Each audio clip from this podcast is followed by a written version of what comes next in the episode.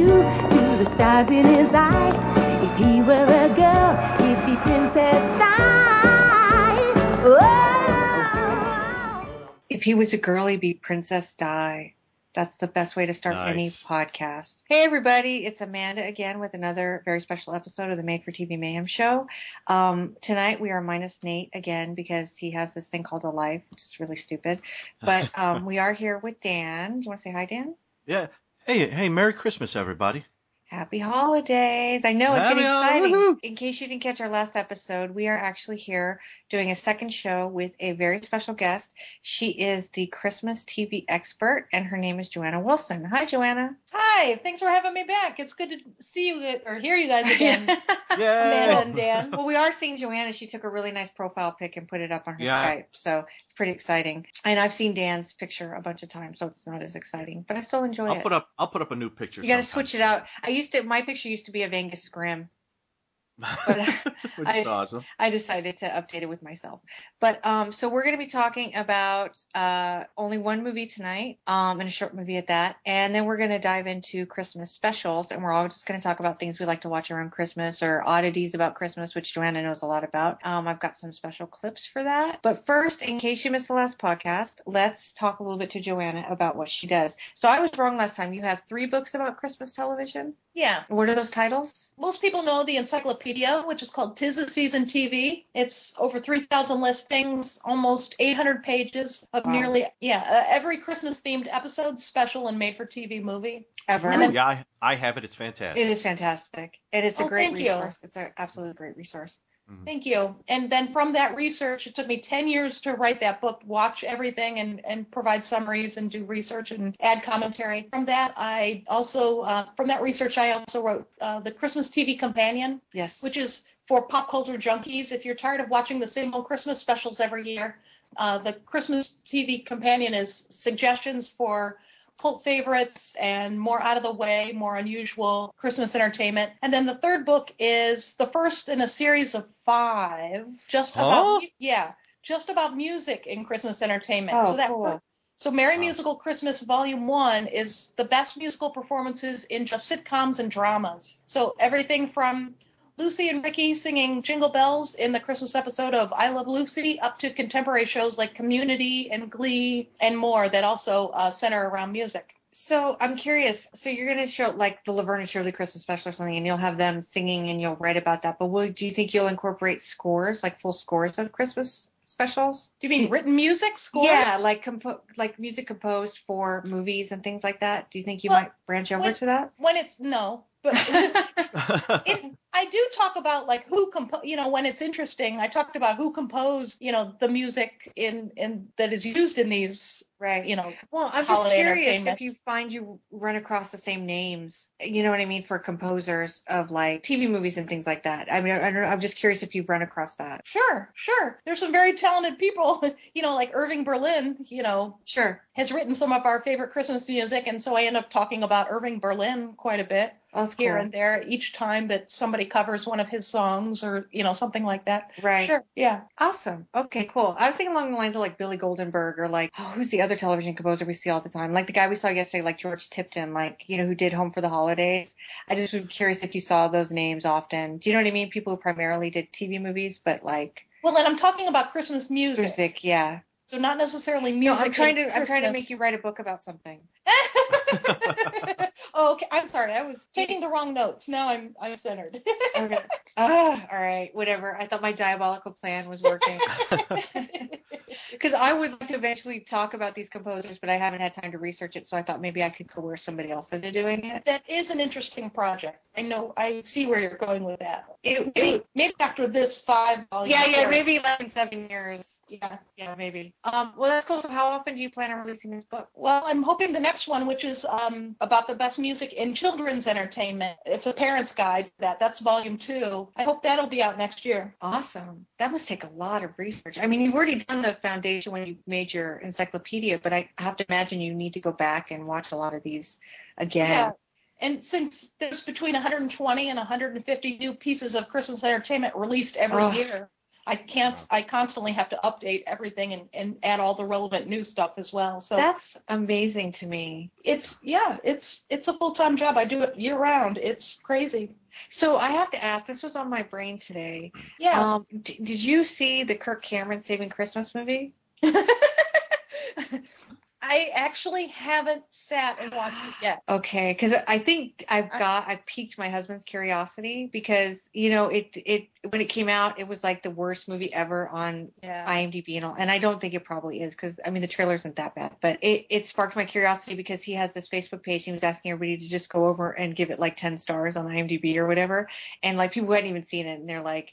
And so I watched the trailer and it looks kind of fun, I have to admit, except for the part where he says he's bringing Christ back to Christmas. Because I think that while I know people want that, and that's fine if that's something they that's their focus on Christmas. But I don't know that Kirk Cameron needs to be the guy that does that. I don't know if I want the guy from Growing Pains to be the guy that brings Christ. You know what I mean? Like I can't Not- reconcile with. Not while Alan Thicke is still alive. no, he would be the guy for me Mm-hmm. that would that would do that for me. But so I, anyway, so I, I finally I showed the trailer to my husband because he a year later he reads all this stuff about the show, the movie, and he's like, "This doesn't look that bad," and I'm like, "No." So maybe we should just suck it up. We did see that movie with Martin. Oh my God, the guy played Max Headroom, and I think Daniel Stern, and they played neighbors who are competing for the most Christmas lights. That's good. I like that. That was a British movie. I didn't care for it, but oh, oh, wait a minute. That's that's a different one. But No, yes, I've seen that one. I'm sorry, I got confused. it's not bad. Like it's watchable, but it's certainly not the best thing Yeah. I've ever seen. But I'm like, I can't Yeah. imagine that Kirk Cameron's movie is worse than that, really. And also last year, and this is something I forgot to ask last episode too. We fought, we saw the Grumpy Cat Christmas. Yeah, Did you see that? yeah, I have. What'd you think? I like Grumpy Cat, I did. and I I like sarcasm, so I, I enjoyed it. It was really entertaining. I thought so too. I thought so too. I really enjoyed it. It wasn't like completely laugh out loud for the full two hours, but it had enough funny moments that I thought it was pretty worthwhile. Yeah, and I like that it was slightly different than everything else being made out there, so it really stands out. Well, it had a cat shooting a paintball gun, right? So I mean, Yeah. it's worth it just for that. and this is this is what is you know to, to tie together Grumpy Cat and even Kirk Cameron. you can't tie it to anything. Yeah, I can. Um, work with me here. There, Christmas entertainment is just. I mean, it really runs the gamut. It it there is something for everyone out there. Mhm. Everyone can find Christmas entertainment that, that can make them happy. You know what? That's really interesting because yesterday we were talking about Home for the Holidays and how we thought it was like the first kind of cynical, at least for the small screen, kind of look at the holiday. And I think you're right. And I think now, of course, that's you see all these like not necessarily like Black Christmas, but you see a lot of uh, more dysfunction in movies and then you see movies that straight up are like the old school traditional you know hallmark whatever. And so i think you're right and i think people i don't know when it became i guess you would know better than me because you write about it all the time. Has it always been this intense as far as like i know cable makes it you know proliferates it because now we have so many options. Have you seen christmas getting more popular as the years go by since you started your research or do you think it's always been like this? You're asking me several different questions. yeah i know. Just pick one. There there is an increasing number of Christmas uh, programs and, and films made every year. So it is a market that's getting larger and larger and larger. At the same time, with the increasing number, they are reaching all different splinters of different audiences. So there is, you know, things being made just for, you know, toddler audiences. There are Right. things being made just for senior audiences. There are things obviously being made just for teenagers and just for um, middle-aged women and they're you know so and these demographics all have different tastes and have different expectations and, and different appetites for holiday stories so there is something for everyone out there That's so interesting. I like Christmas stuff too, you know, and I'm not even like, oh, I guess I am. I know Dan's a huge Christmas person. Like he was telling me, like even in. August, he's like Yes. Christmas. And actually, you were going to mention that you wrote uh, for Joanna's. I do want to thank you, Joanna, for allowing me to write a review of uh, the BJ and the Bear Christmas special back Oh. in Jan- January of this year, I believe, 2015. that's right that was a lot of fun thank you for uh, providing that Yeah, you that know, BJ and the Bear, it's one of my obsessions, you know, and if uh, if there were a Christmas episode of Battle of the Network Stars, I'd write about that. For that would be But, uh, amazing, actually. s- sadly. Dick Van Patten would be Santa, just so you know. Oh, that would be great. So you Or know. Pernell Roberts.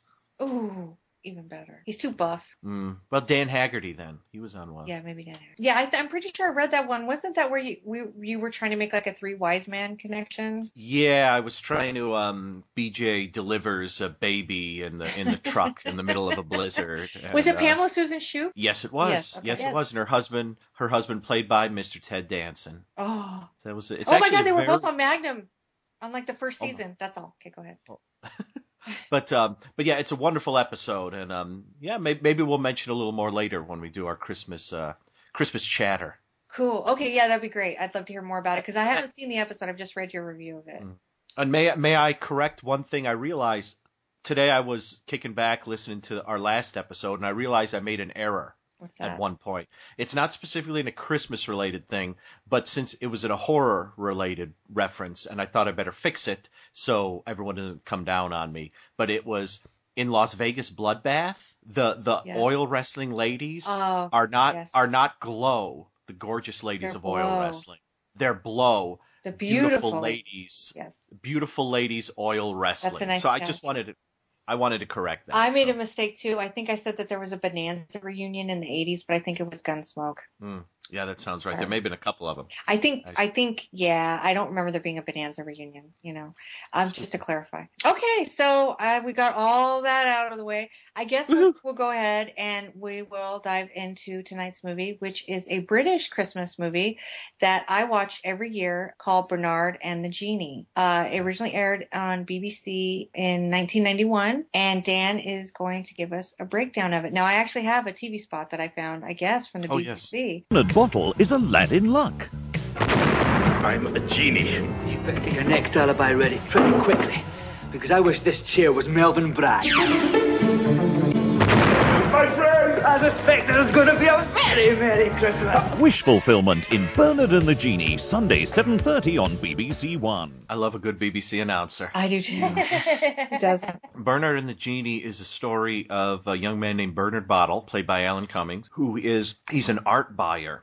And oh, I'm sorry, I've I've actually missed the prologue. My apologies. In the prologue of the movie, which is set 2,000 years ago, we see a man who is a professional, well, not so professional knife thrower being attacked by a wizard because apparently he has killed or hurt. I, I was a little unsure what exactly happened. The wizard's daughter, and the wizard has some sort of evil plan for this gentleman. And then it flashes forward to modern day, and Bernard Bottle is, like I said, art buyer. He's had the biggest day of his life. He's found like 65 million pounds worth of rare art in the attic of two uh, elderly women like out in the countryside and he's he's in the paper everyone as he's walking down the hallway everyone is handing him gifts he actually has a song on the soundtrack that sings about how great he is he gets into his boss's office He's and Mr. his bo- Success. Mr. Success, yes. And his boss, played by Rowan Atkinson at his most um, Rowan Atkinson Yeah. um, is is Charles Pinkworth. After about mm, one minute of praise and good stuff, Bernard has his life, well, his job flipped on him. Uh, when um, Mr. Pinkworth mentions that Bernard had said that the old ladies would be getting some of the profit from the art. Mr. Pinkworth isn't up for that. And so he is going to have Bernard fired, um, allegedly for stealing some of the money. He's also going to have Bernard sent away for uh, sexually harassing uh, Pinkworth's secretary. And I believe Pinkworth also pretends like he had his pen stolen. And so, and so Bernard is. Yeah, Bernard is sent away in absolute disgrace, and the song on the soundtrack turns against him, and no longer is he Mr. Success in the song. He's having a rotten time of it.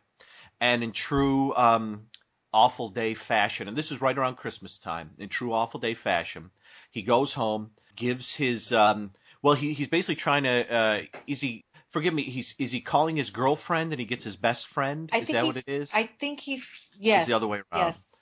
And I can't remember, but he's yeah, I can't remember, but he gets them both.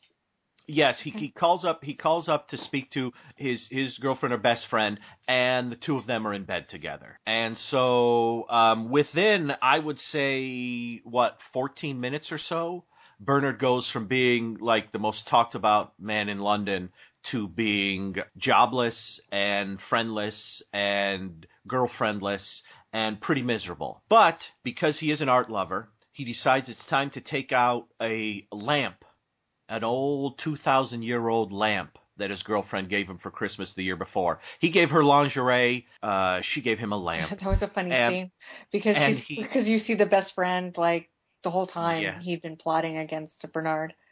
Given the looks, yeah. Yeah. Well, it turns out that there is a genie in the lamp. The genie is the knife thrower from the beginning, named um, Josephus, Josephus. yeah. Uh, played by the the fantastic Lenny Henry. Yes. the the tricky thing at this point is this, this is a comedy. This is a Richard Curtis written comedy. So there are a lot of fantastic lines, a lot of wonderful moments that will make you go, yeah. And not really any that I can fully pull off in a description. What I will say is that Bernard learns pretty quickly that all he has to do is say, I wish, followed by something, and the wish comes true. Well, I mean, like true to form, like he wishes in the TV spot that the chair was Melvin Bragg, and then who shows up on all fours on his floor, but Melvin Bragg, who I know American audiences might not know too well, but he was I know him from uh, being the host of the South Bank Show. Yes. It paid to watch a lot of British television in the late '80s and early '90s when this movie was made to catch all the references. and and the first the, the first wish is actually a wonderful one because it's almost um it's almost semi imperceptible just for a moment because Josephus is chasing him around uh, the room, um, threatening him with a sword and screaming and yelling in his Josephus's native tongue. That's right. And and Bernard yells, "Oh, I wish you spoke English!" And then immediately he he goes from his native tongue into English, and it's almost for a split second it doesn't quite you know register, but it's, Right. it's a clever it's a clever moment. And um, Bernard becomes very happy because uh, this genie can give him piles of gold and, and everything like that. But in the end, well, it, not in the end of the movie, but at the, the end of the scene of that meeting, it turns out that they're both kind of lonely, regardless of what um, the wishes can bring them, because uh, the genie discovers that he's been in a, in a, in a lamp for 2,000 years, and everyone he loves is dead. And there's a wonderful moment where they're sitting on a bench in Bernard's apartment, and they're both depressed, and the bench Oh, is is it's like it's a bus station bench, and they're like Bernard is on one side of it, and and Jose- Josephus is on the other side of it, and they're both just so depressed. And that's then funny. that I, I didn't realize that till the second time I saw it. I thought, oh, that's that's like a that's like a they're in a bus station and they're just two sad people at Christmas time, um, who can't quite connect, like lonely in a in a bus station. And what happens is basically uh, the genie whips up a couple of Big Macs for them because they're hungry, and um, it turns out that uh, the genie absolutely loves Big Macs, absolutely loves them, and and he rapidly, beautifully so, falls in love with everything in in the society that Bernard lives in, and the movie just becomes it becomes. It's it's really Lenny Henry is so fantastic, and Alan Cummings is such an like he's just an adorable Oh, like straight man, and you just yeah. want to you just want to squeeze him and say it's going to be all right, Bernard, it's going to be all right, and and Lenny Henry he just like he just embraces everything about our society. Just he just loves it so much. In fact, there, there's a great scene where they're just walking down the street, and he's just he's just loving he's just loving everything he sees, and Bernard is just he's got this smile on his face because he's got this friend who appreciates life and a friend who can get him anything he wants with a wish, which is awesome. And they actually go to see Terminator 2, which which which Yeah. Josephus really loves. Get him, Arnie! He's an alien and he's killing absolutely everyone! Get him! Hasta la vista, baby! That was unbelievable! Those people were huge! Tell me, where do they all live? Uh, most of them are in Los Angeles. That's the place for me! That woman's breasts were 60 feet high! that's, that's, that's so good. And um, they they just the the movie then becomes sort of a series of scenes of them just sort of exploring the world. And at one point, um, Bernard wishes for the Mona Lisa, which he I, I believe he thinks is the most beautiful painting ever. And the the Mona Lisa appears on Bernard's wall, and they just stand there staring at it and. The genie gets bored of it pretty quick, and and they go out, and um, it's it's really just, it's such a it's such a boisterous, Yeah. fun film. You know, you could tell it's Richard Curtis who wrote all the Blackadders and who wrote uh, Four Weddings and a Funeral, Love Actually, uh, who wrote one uh, favorite Doctor Who episode of mine, Vincent and the Doctor. Uh, it's just it's so much fun, and I I'm, I'm trying not to. Well, I mean, I, I'm sure we can give it away, give stuff away about it since it is more or less a comedy. But um, I actually wanted to take us to Bernard sort of falls for a lovely Santa's helper. Well, I've sucked on some pretty wonderful things, Bernie, but that takes the biscuit. You and I are going to be a wonderful partnership. I can see it now. But you know, there's more to me than fantastic pants. I'm going to find you a woman. Oh, no. Starting right now. Okay, now those two over there are definitely out. Ugh, bit wrinkly. And she, she's pretty cute. Okay, she's a bit older than you, but if she shakes her booty the way she shakes her milk. On the other hand, Oh, no, please. ah, you like the look of her. Well, Leave it to me. I'm pretty experienced at this kind of thing. Oh, thank God it's near closing time. We're running out of pencils. Good evening. Oh, hello. Great hair. Oh, thank you very much. Myself and my friend with the very unfortunate hair, but he's very fertile and has a large inheritance. Couldn't help noticing the splendid work you were doing with the children. oh, thanks. It's hell, actually. Santa drinks like a fish, and these hot pants were tailor-made for Bonnie Langford. Indeed. Would you care to join us for a shake of milk? Or perhaps you'd like me to organize something more formal where your parents were involved? No, no, I'll just have a cup of coffee and fly. What a coincidence! We're flying too! Is that right? Could you hang on for just one second, please? Certainly. Thank you. Actually, you better make that two coffees. Santa keeps on dozing off over the children. It's going very well. She says her pants are hot. She wants your body and she wants it now. she doesn't know it. She does. A little more negotiation and the match will be made. Depending, of course, on proof of childbearing capability. So is that your flying carpet then? yes, it is. Would you fancy a ride? Oh no, the reindeer can get very jealous if I use alternative means of transport. Very amusing. Now, down to business. Obviously, the question of the dowry rears its ugly head. I- I'm sorry, he's not from round here. No, I sort of guessed that. I think your hair's quite nice. Bye.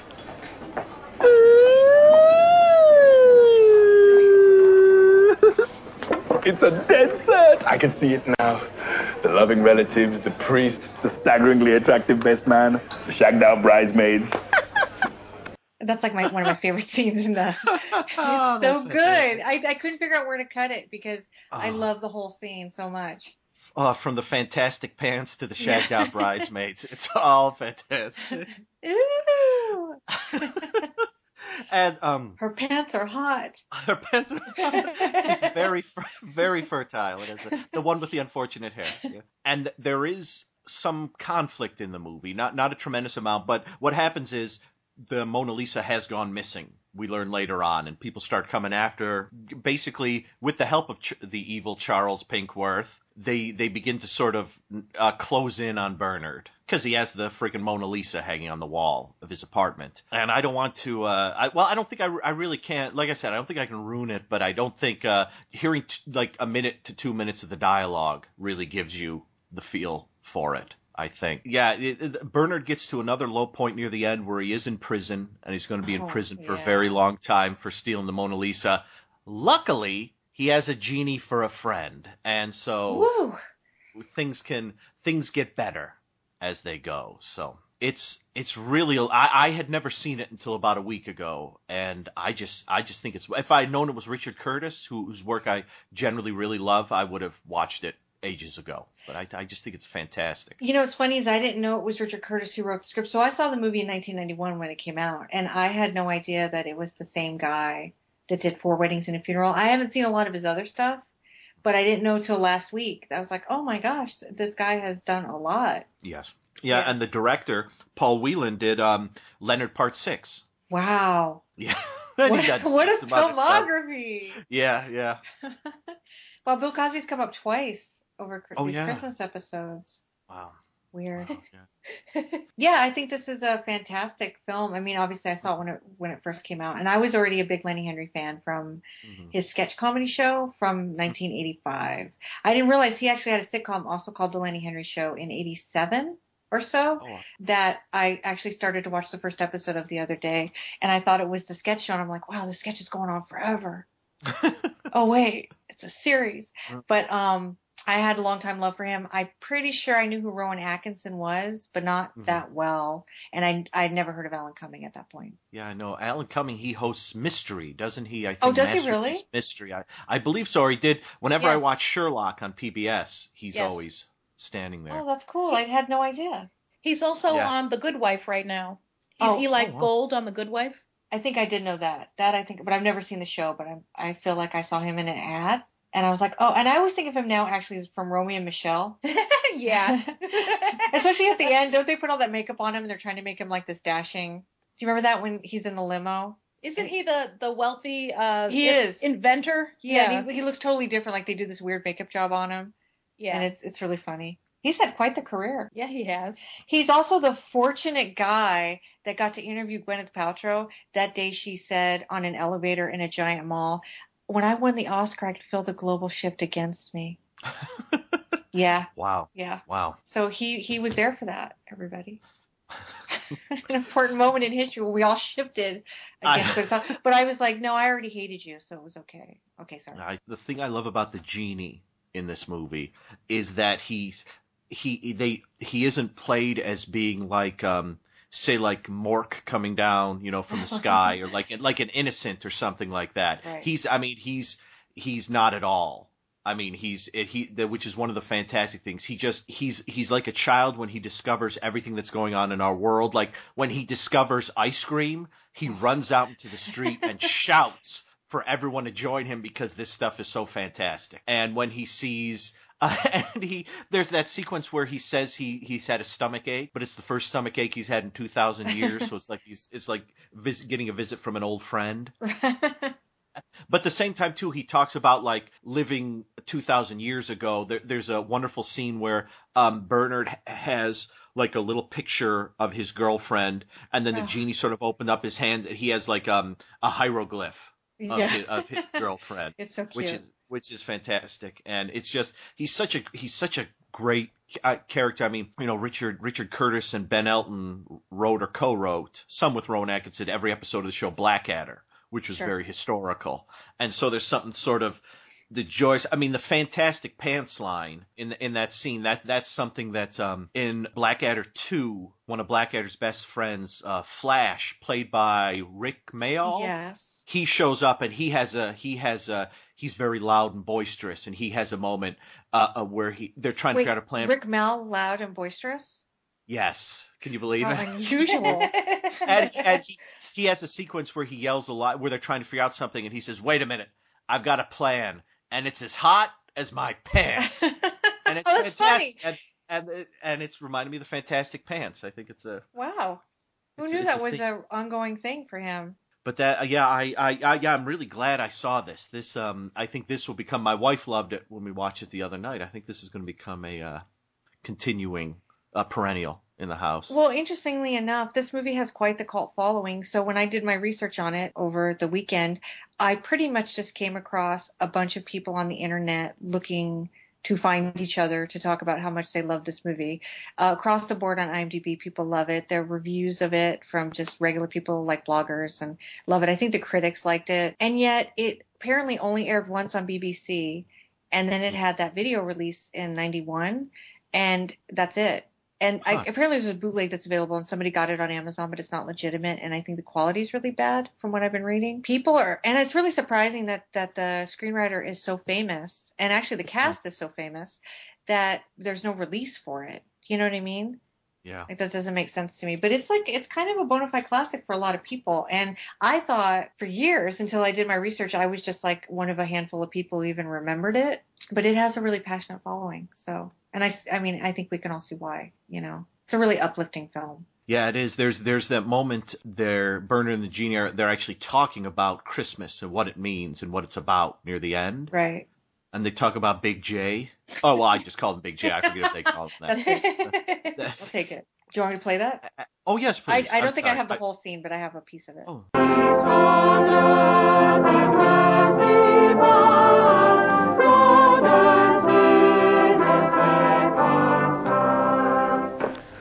Tell me about this Christmas thing. Well, it's become a very big commercial thing in recent times. Oh, I like commercials. I like commercials. Fly Fishing by J.R. Hartley. Yeah, but originally it was supposed to celebrate the birth of this chap called Jesus Christ, who was born, well, about 2,000 years ago. Jesus, you say? Yes? But I knew this guy. You did not. I did. What did he do to get so famous? Well, he turned out to be the son of God. No, I thought he was kidding. No, true blue. Damn it. I knew there was something special about him from the moment I first met him. You met him? Of course, he helped out with the wine at my brother's wedding. That's so that's so awesome. That's and again, he just he just takes it as as read in the conversation that he yeah, the son of God really. I thought he was kidding and he is. Wow, that's great. That's a really interesting scene because he, they actually give the whole story of of Jesus Christ in Mm. like of in like 2 minutes and Yeah. they go through the really rough part where he gets persecuted, you know, and crucified Mhm. and all that stuff. And then they kind of make it funny again. And it's like Yeah. I don't know how you do that. but they Yeah. did it with a lot of grace, I think. And uh, and I also like that they don't really like that's part of the film and Mhm. the and to help you get into the Christmas spirit and to understand what Christmas re- is really about Mhm. and but it it doesn't overwhelm the film at all. Yeah. You know what I mean? And and Richard, Cur- I, I I completely forgot that he created and co-wrote every episode of uh, Vicar of Dibley with Wow. Dawn French, who was married to Lenny Henry. Henry. I know I was so time. upset when that marriage didn't work out. I I was too, and my wife was too. She was Ugh. like visibly like, I don't believe. I mean, I was really happy he was single. I'm not gonna lie, but I was also really devastated because I love them as a couple. Absolutely. I'm the hugest Dawn French fan. Oh, huge, Oh, yes. huge. I love her, love her, love her. I do too. She's amazing. She's so funny. Do you remember a TV show called Scoff? Uh-uh. It was it No. used to show on Bravo. And so when you were telling me that you had never seen Chef, I used to mix up Chef with Scoff. So Chef is a Lenny Henry show that I've actually never seen, but Scoff was a Dawn French show and I think it was a cooking show too, but it wasn't a sitcom. It was a it was like a reality show kind of. Uh, I don't know, it's not really a reality show. It was kind of like a documentary show that was like a half hour long. In the late 80s, I think they produced them. And she used to go around and I think they just had different chefs doing things and she would kind of like talk to them and it was a real funny, lighthearted cooking kind of show. I've And never seen. I don't know how many episodes of it there are, but my mom and I used to watch it pretty regularly on Bravo. And I'm hopefully I got the title right, but it, yeah, Dawn French hosted it. Huh. And- Wow. Joanne, Oh, go ahead. Joanna, did you did have you seen Vicar of Dibley? Oh, uh, many, many, over and over and over and over again. I love Vicar Dibley. Yeah. Oh, it's fantastic. And Vicar Dibley has a ton of fantastic Christmas related episodes. Yes. Yeah. And I- it has oh, I'm sorry. That's okay. I was going to ask you your favorite Christmas one. It's probably the one where she has to eat all the meals. Yes, that's what I was going to say too. Yeah, I, I, I love I love that episode. It's such it's uh I love the way the whole show is structured. Uh, I like the, the the first series is six half hour episodes like most sitcoms, but then the other series kind of like one of one of the seasons is four over long, not over long, um, more than thirty minute long episodes. Each one set in a season, so they cover a year of time in the four episodes, and it's it's really and it has a lot of that great dialogue like in Bernard and the Genie and and Blackadder and Four Weddings and a Funeral. The sort of just casual funniness, like we're just like people are just they're just funny. They say funny things. And I love how every episode ends with uh, Geraldine and Alice Oh, yes. telling Yeah. a joke, and Alice never gets the jokes. I love. It's such a good. She's so wonderful in that. Oh Yes. my gosh, I because I knew her from French and Saunders yes. back from when they started showing that after Ab Fab back in like '94 on Comedy Central. yes. But I I'd never like seen her sort of full on doing her thing, and she's so charming. It's Oh, she's so great. funny. I discovered French and Saunders. You know what? I think I actually discovered them through the Young Ones because they they were on Oh, there. yeah. I don't think I discovered them as a comedy duo, but I became familiar with their faces. I can only think of one episode that they were on now. Do you remember that episode of the Young Ones where they threw that party? Yeah, and they're the sort of the more regular gals or something. yeah, like yeah, Yeah. Where they show up and they're sitting on the sandwich because you remember they there's a four horsemen of the apocalypse and one of them throws Yeah. a sandwich and lands in their apartment and Yeah. they're using it as a couch and they show up and whatever. But they, I think they used to show French and Saunders on A and E. So one of the things when I was driving home today, I was thinking about Bernard and the Genie and about when I discovered Lenny Henry and when Bravo and A and E used to be like amazing channels. And I don't Yeah. know if you guys watched them back in the 80s and 90s when it was just foreign films and British comedies. Yeah. Well, I used to the first time I ever saw the TV show Police Squad, the the na- you know that Uh-huh. Naked Gun was based on. About four years, no, three years before Naked Gun came out, A and E just randomly showed all six episodes. Yeah. I taped them off there. I taped yeah, them off. I did too. Yeah. I might So still have my tape. like- it was so fantastic. You know, it was just like the, this station would just so randomly they'd show these wonderful things that you'd never expect to see. You know? Yeah, it was a really great channel. Now I don't even know what it is. Like I don't Yeah. watch it. Um, that was my dose of British comedy, and I got it really young. I mean, MTV also did their part with Monty Python and uh, Yes. Young Ones, and um, oh my God, the Young Ones blew me away the first time I saw it because I don't think I was sophisticated enough to understand Monty Python. Not that all of it's sophisticated, but the Young Ones was so based off physical comedy that Mhm. it just really translated to like my really stupid adolescent brain. It was, trust me, it was a stupid brain. And it really translated to it like all the messing around they did and, you know, the pratfalling. And then Monty Python had that, but it was more subtle and more nuanced. Do you know what I mean? They bring up they bring up philo- Kierkegaard stuff yeah, like they would that. just do stuff in it. And they had the Minister of Funny Walks and things like that, but they also Mhm. like the dialogue, the way it was delivered. I, Mm. I wasn't, I don't, I don't think I was prepared to really take in the comedy the way they delivered it at that time. But the Young Ones was right up my alley, so that was my gateway into all things British, I think. Um, but Lenny Henry was like, I don't know, has anybody here seen the Lenny Henry sketch show? No. I, I've seen I've seen one sketch where he actually parodies Doctor Who, where he plays Oh, the Doctor and they're running up that and down hallways. It's on one of the Doctor Who DVDs where they like collected a bunch of sketches that were because uh, French and Saunders did one too, where they're like playing monsters on this enormous set. That's awesome. And they're just they're just kind of standing in front of the set, just being they're extras, just kind of talking as and it's a Doctor Who set from an actual Doctor Who episode behind them. Just to contrast with Lenny Henry, who was doing the other version of Doctor Who, which was people running up and down the same corridor. oh, I do remember that. I do. I saw it. Yeah, and that's um yeah, it's it's uh it was pretty that that's I remember that was the first time I saw him and I thought he was fantastic and I I feel bad I never seen Chef. I need to see Chef. You know what? I haven't seen Chef either, and it bothers me that I haven't seen it. Because I've seen a, some of his other. I haven't seen all of his other stuff, and I don't know how much of it's like readily available over here either. Like I haven't actually investigated it. Yeah, But I- I've only recently been uh, able to find access to it, and I just haven't had the time to sit down and check it out. But I've always wanted to. Is there a Chef Christmas special? Not that I'm aware of. Ah, I don't think so. I don't think so. I think it was just they did like three series of like six or seven episodes Yeah. each. or they know like how to do TV shows over there in England. They do. They do. That's it's it's like they because yeah, when you put a story arc into a show sometimes, and then the story arc ends, but then you go on for another four years. what what do you do? Right. You know. Well, you know what's really interesting, and not to get off topic, but that the Young Ones was only twelve episodes, but it seemed like a lot. It's I think those twelve they're sort of all you need. It's like Fawlty Towers. You know, they're only twelve Fawlty Towers, but that's oh, I didn't know that. That's that's what you need. Yeah, they're they're twelve, and they were made like four years apart, so they feel kind of very different. Oh, that's once you know interesting. that. Yeah, it's just it's amazing how to me it seemed like the Young Ones was on for like four seasons. Yeah. You know what I mean? And I was like, wow, 12, that's not even a full season in America. So it's it's really cool that they know how to like uh, meter out their comedy and stuff like Mhm. that in ways that you feel like you're getting a lot more than you are. I'd be curious, do you know how many episodes of uh, Bit of Fry and Laurie are there? They did four series, like about six each. So I want to say 24, Yeah, it- possibly to 28. It even seems like more than that to me. hmm Yeah.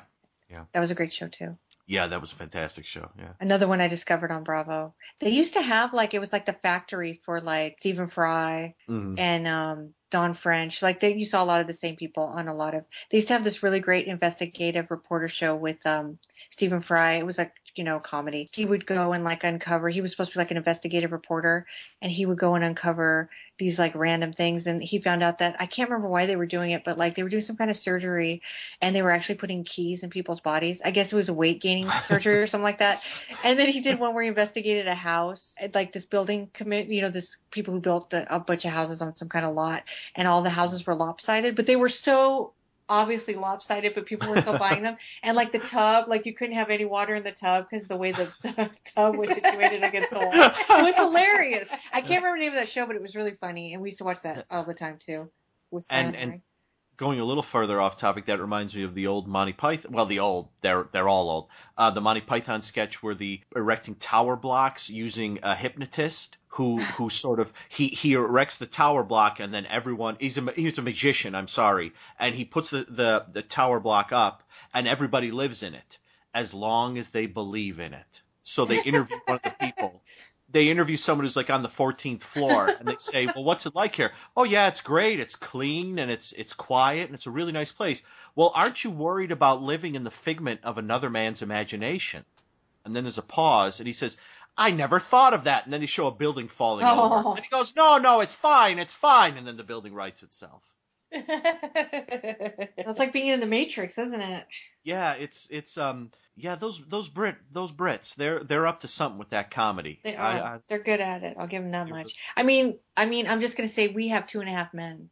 oh, Yeah, I know. Do they have Christmas episodes? yes, Do I they? would imagine they do. And yeah. yes, you had to watch them, yes. and it was horrible. I don't find any pleasure in watching that show. So.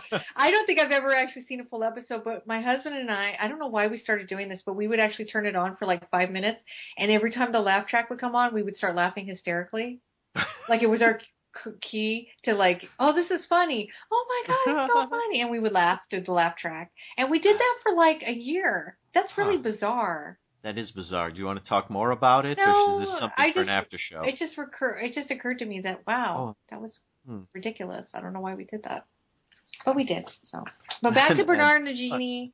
So Lenny Henry was knighted last week. Oh yes! Wow. So this is perfect timing. He's really amazing. He's on Twitter. He's actually on Facebook, but you can't ask to be his friend. You can email him, and if he knows you, he'll add you. But his page is open, as far as I can tell, and so you could scroll through it. And he doesn't post very much, but it's all family stuff. Like you know, like he posts pictures of himself, but it's always like, "Hey, cuz, looking good," and it, it's kind of neat. It's just people from his family on his page, which he'll probably So- close now because everybody's gonna rush over to, to go stare at They're gonna go nuts. pictures of his family and stuff. So, but he is on Twitter. He doesn't tweet a lot. I actually tweeted him last year to tell him I was watching Bernard and the Genie, but he didn't tweet back. I'm looking at his Twitter feed right now, and he loves Tom Waits, Oh, see, Awesome. he's good which is people. awesome. Yeah. Wow. He's actually highly political. So he apparently he is the most successful black comedian in England of all time, and that doesn't surprise me. But apparently, very few black comedians have even come close to getting to his level of fame.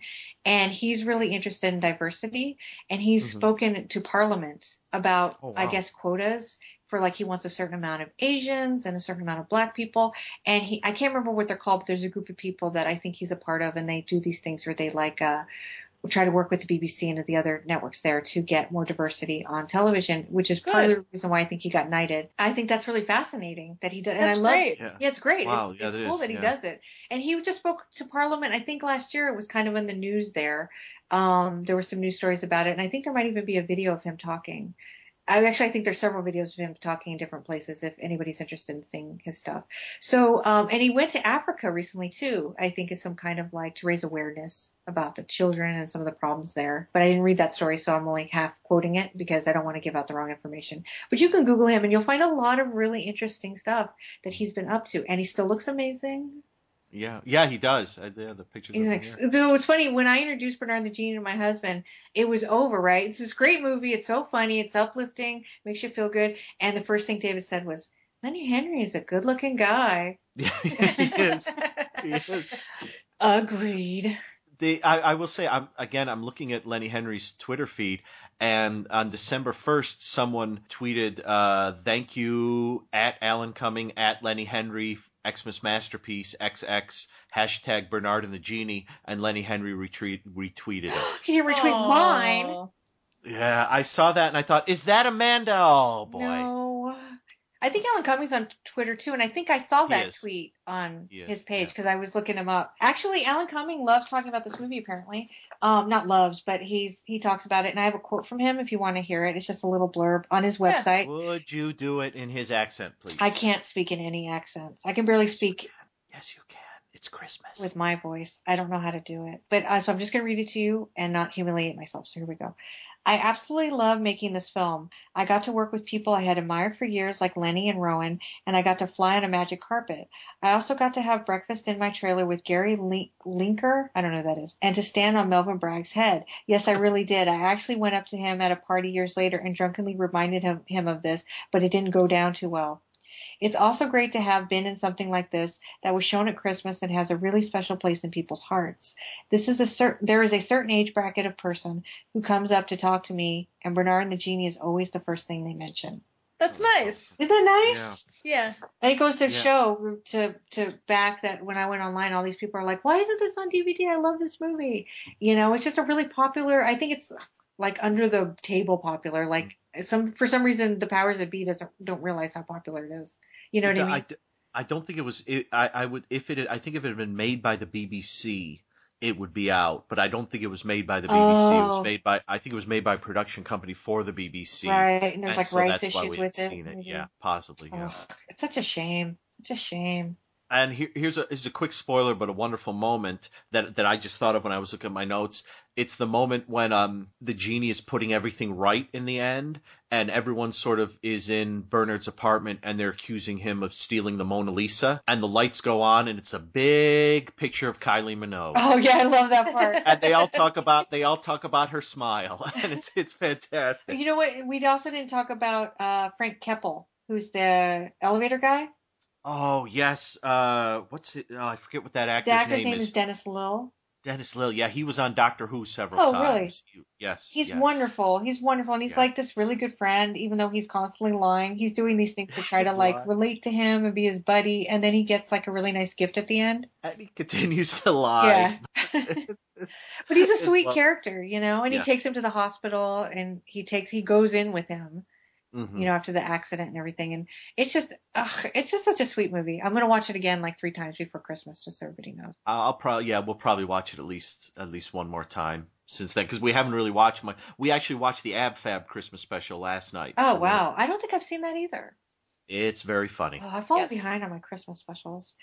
Can, Um, can I mention my favorite Christmas scene in the movie? Yes, please. Please, oh my gosh, please. I love that um, not only do Bernard and Josephus use the magic that Josephus has as a genie to uh, exact revenge on Pinkworth and also on um, Bernard's ex girlfriend and Yes. and his former uh, best friend. But I like that there is a scene where they go to work at the Santa's grotto, and you see Lenny um, Henry as Josephus steal the Santa's uh, costume and the, inside the Santa's grotto. And as children line up to visit with Santa and share their Christmas wishes, we see them exit the grotto, and each of them has had their wishes fulfilled. So we see a child riding uh, some kind of Oh, you know motorized vehicle. We see another child leaving on a pony.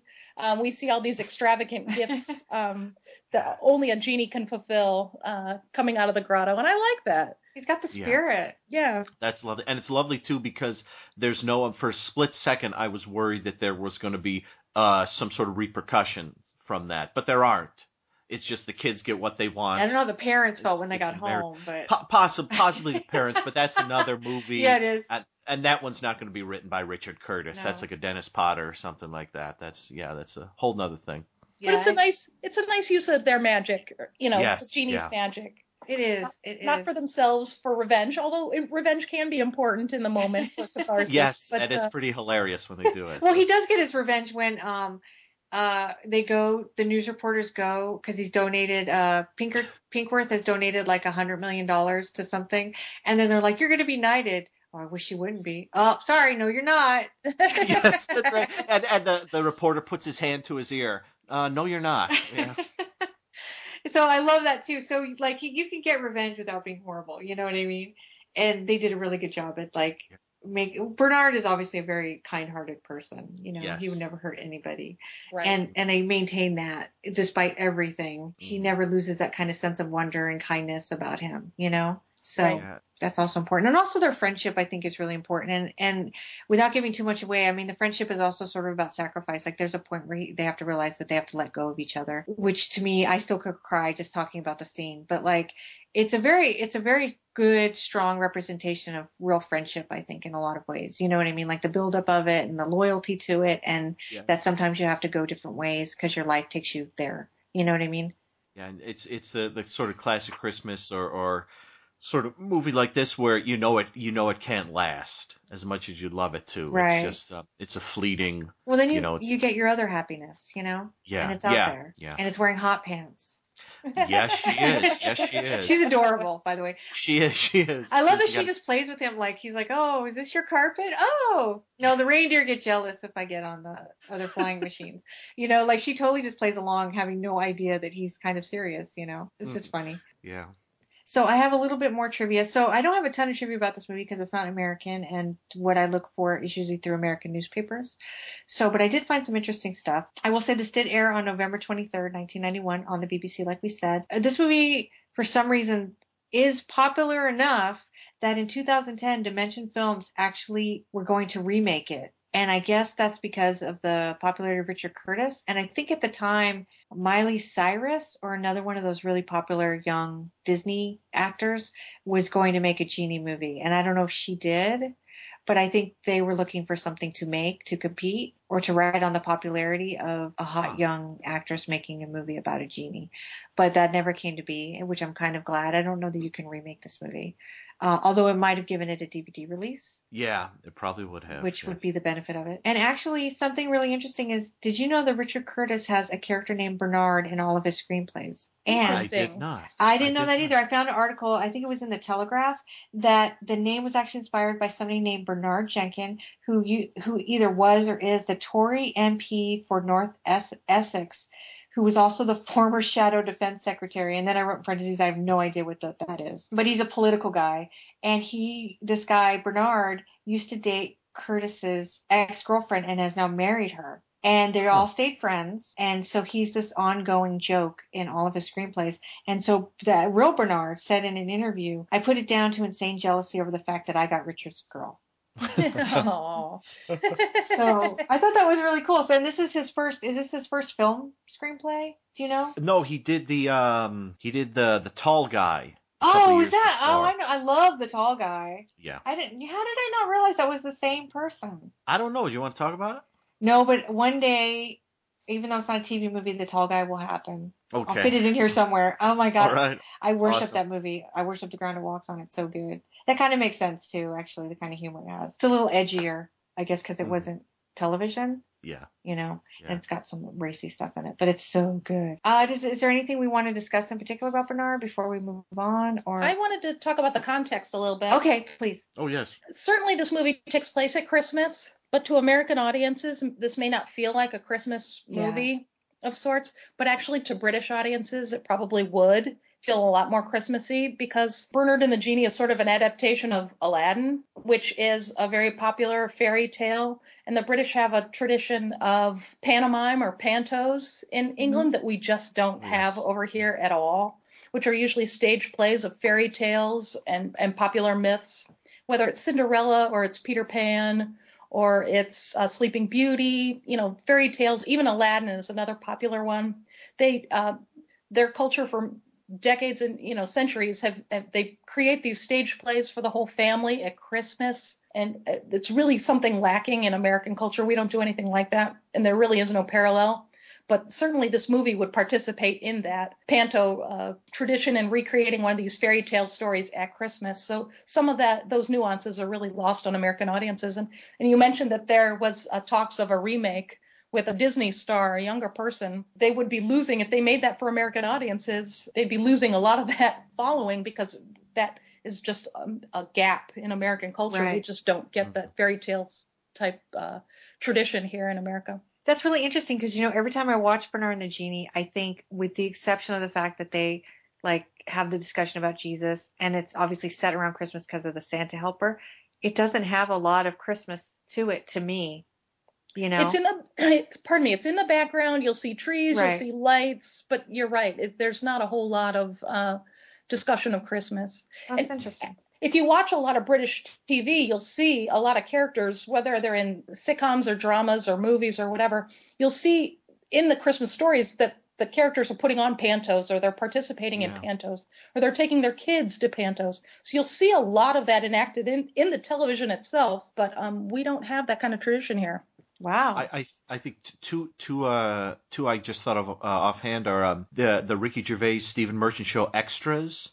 Yes. Has an episode where Ricky Gervais plays a genie in an Aladdin panto, and a very camp, hilarious genie. I think there, there's. Oh, I'm sorry, Joanne. There's also a panto in Clatterford.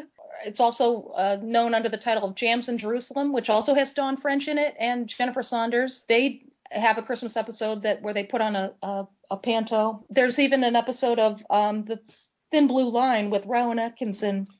Oh yes, They put on. Peter Pan. Uh, he hmm he plays the alligator, I believe, Yeah, he does play the alligator. That's right. Yeah. in the Peter Pan panto. But and you many many Christmas episodes in uh, British TV have uh, enactions of pantos. And there, there's one. Uh, there's there's a show called Psychoville that, in its first series, one of the the through lines going through it involves uh, pantomime being put on of Snow White and the Seven Dwarfs and weird things going on around it. That's more on the horror comedy end than the Christmas end, but wow. but it's fun. You guys know your uh, pantos. Oh sure. sure. Sure. You don't? No, I don't. So that's really interesting because I do often think, oh wow, this doesn't feel that Christmas to me.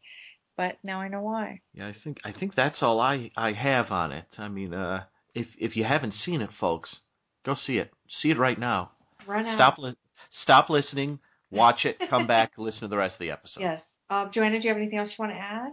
No, that's good. Okay. Um, so uh, we're all in agreement that it's the greatest movie ever made. I would say it's it's in the top. It's in the top. Song. Okay. Just Yeah, so long. yeah. Okay, I don't want to have to hang up on anybody again, like I did yesterday with that whole Wally Phillip fiasco. Oh boy. Yeah, I don't want to have to. I don't want to relive that because I've got two Wally fans over here. Oh boy. Well, my my I think my wife said my wife gave me a look when I told her that I had said Wally. She didn't say any more. She just gave me a look. Okay. So I think I think she might be on Team Philip. Okay, we're all on Team Phillip, if you know what I mean. I even surprised myself with my Wally choice. well, yeah, but you brought up a really good point. You know that Marcia kind of matured and, and went for the less. Not that there's anything wrong with Wally. You know, I want to put that out there. I like Wally. Dan, and we're totally getting off topic here, but Dan hasn't seen the Brady Bride, so he hasn't really seen Philip like on fire. You know what I mean? Like the best of Philip, you know, has yet to come for you. Yes, it will soon. Yes. Soon. Is there a Brady Bride's Christmas? I could watch it. Uh, probably not, huh? I don't think it was on long enough. Don't be sorry. Just be Wally. We all decided Bernard and the Genie is the best movie ever. and that everybody needs to run out and see it. That Lenny Henry is mine, right? Are we clear? I think that's what we decided. Yeah. Okay, I think that's where we left off. So we're having Skype issues, so please bear with us. I think the editing might be kind of choppy, but uh, we'll give you the best episode we can. So we're actually going to move on then, and um, so the second half of our episode, and I actually haven't planned anything for this, but I did put together some TV spots that uh, for Christmas specials and for I don't think I got any special TV episodes. I have a few random clips I'll play throughout the show, but so sit back and tell me if you recognize any of these shows. Tonight it's a spectacular movie premiere. Drew Barrymore is the little girl who must save Toyland from the clutches of evil. I want everyone destroyed. Who are you? She's Toyland's only hope, but she'll need the help of the Karate Kid's Pat Morita. You must remember to keep the child in you alive. Richard Mulligan is the evil Barnaby, and Eileen Brennan is Mother Hubbard in this holiday musical for kids of all ages. The all-new Babes in Toyland. Make way for one of America's favorite characters. Can one tiny reindeer save the day on a stormy Christmas Eve? Rudolph the Red-Nosed Reindeer, Tuesday at 8, 7 Central and Mountain. Help hang the star on the Berenstain Bears Christmas tree. Then join Spanky and his pals for the Little Rascals Christmas special. Next, the all-new Osmond Family Christmas show starring Donnie and Marie with guests Greg Evigan and Doug Henning. Then highlights of the Ice Follies and Holiday on Ice starring Fleming and Tony Randall. An evening of specials Monday. The Man in the Santa Claus suit starring Fred Astaire in seven magical roles. I'm waiting for Santa Claus and he isn't here. He may be nearer than you think. Fred is giving out Santa suits to Gary Berghoff, a love-shy teacher, Bert Convey, a father with no time for his son, and John Biner, a bum on the run. And their new Santa suits will change their lives. A world premiere Sunday. Tonight, a very special retelling of Charles Dickens' Christmas classic, Claptrap. A Christmas Carol. Henry Winkler is the old Scrooge embittered by life. What is it you want? The past wants only to be remembered. until life gave him a second chance, a chance for the future. That's me. In a performance destined to become a classic, Henry Winkler in An American Christmas Carol. A very Merry Christmas. Oh, Crystal. Friday is Frosty's wedding day. I will not allow it. It will melt your heart like it does Jack Frost's. Then Nestor has a big problem There's nothing he can do. that turns into the nicest Christmas gift of all. Watch Friday. Spend your holidays with USA and a special double feature of your favorite cartoon characters. First, Ho, ho, ho. Merry Christmas. He-Man and She-Ra, a Christmas special. Then, a holiday classic returns. God bless us, everyone. Mr. Magoo's Christmas Carol. Bah, humbug. Well, I think you're feeling the Christmas spirit. He-Man and She-Ra, a Christmas special. And Mr. Magoo's Christmas Carol, a USA special presentation. Christmas Day at 5, 4 Central. Sunday on CBS. Come celebrate the season with the ultimate Christmas story. Join George C. Scott and Edward Woodward, A Christmas Carol. Humbug. And that is just random ads I found while I was searching the net for Christmas commercials. Uh, I do have to ask who here, I know Johanna has, but who here has seen the He Man Christmas special? I have. Is it as awesome as I think it's going to be? I, I think it's I think it's pretty darn good. It's it's actually I, I've watched quite a few He Man episodes in the past year or so. It's not my favorite, but it is pretty darn good. Is it? Would you recommend it, Joanna? Recommend He Man and She-Ra's Christmas? if you want to recall He-Man and She-Ra, yes, I recommend you watch it. If, if you want to be entertained, I don't know. It's, It's- it it- swings wildly between the best thing ever and the worst thing ever. Um, and, and and it's neither. It's nothing in between. It's it's both extremes. If it were, I think if it were a, a, a half an hour instead of an hour, Oh, it's an hour. it would Yeah. be perfect. I, I just I just think it it's got some fantastic stuff and some wonderful moments, but it yeah it does. I just felt like it went on a little too long, like they got the pacing wrong or something. That was what I always thought. Well, I will tell you, I fall asleep every time I watch She-Ra. Oh, really? Yeah, I think I'm gonna love it, and it Uh-huh. always starts off okay, and then I always end up drifting, like Yeah. ten minutes into it. He-Man a little less so, but I, I mean, I've seen equal number of episodes of He-Man and She-Ra, and then it's a handful for both. Yeah, I um, I'm sorry, I just poured a beer, so I was having a little sip. I thought this, it's that time of the show. Well, when you Um, mention He-Man, it's time to knock one back. There you go. Because the, the the best the best He-Man episodes are sort of exciting and fun, charming, and actually have a nice message. You know, as as Right. semi trite as it may be, they they do have a, a nice message behind them. And and the, the Christmas special Is very don't- trite. Yes, yes, possibly too much so. But if you could maybe watch it in two parts. Maybe watch half one night and half the next Well, I night. had to watch it in like six parts because I always fall asleep ten minutes. That's in. right. Watch it I guess five, ten through the minute chunks. week. Through the week, I might give it a shot. I do want to see it. I'm curious. Is there a Jem and the Holograms Christmas? Oh, I No. wish. Oh, Yeah. No. why not? What a great show. Yeah, that's a fun show. We watched it one Christmas while we made uh I think not Christmas. We watched it one Halloween while we did Jack o' Lanterns because I think they have a Halloween episode. They probably do. Yeah. I know. And I think they're all on Netflix and such. Oh, so- I didn't know that. I actually have every episode, but I haven't wow. sat down with it for a while. One of the books Joanna wrote and she mentioned is the Christmas TV Companion, which is uh your guide to like the strangest stuff that's ever been produced. And I think it's international. Am I correct? It's things that reach American audiences. So th- there are Mexican made Yes. movies and there are British things and there are French things, but these things are available um, in to American audiences, North American audiences. What is the weirdest thing that you saw when you were putting this book together? Well, and some of the weirdest stuff, you know, really is sort of unwatchable, and and, and some of that isn't really worth discussing because Okay. it's the only. I guess the most is- entertaining weird thing you saw. Hmm. Hmm. Because you have a lot of cool stuff in this book. Thank you. What do you think is weird and Well, entertaining? uh, I was gonna say, of course, then I added entertaining because I saw you have the Star Wars Holiday Special in here, and I actually have a TV ad that I set aside for that. I loved it when I was a kid, for sure. I not so much as an adult, but it it is weird, and it is definitely something I think everybody should see if they're really into pop culture, because it's kind of hard to believe it got made and that we liked it. I mean, maybe we didn't like it. Did you like it, Dan? When did you see when it came out? I I want to say I did. I I think I was.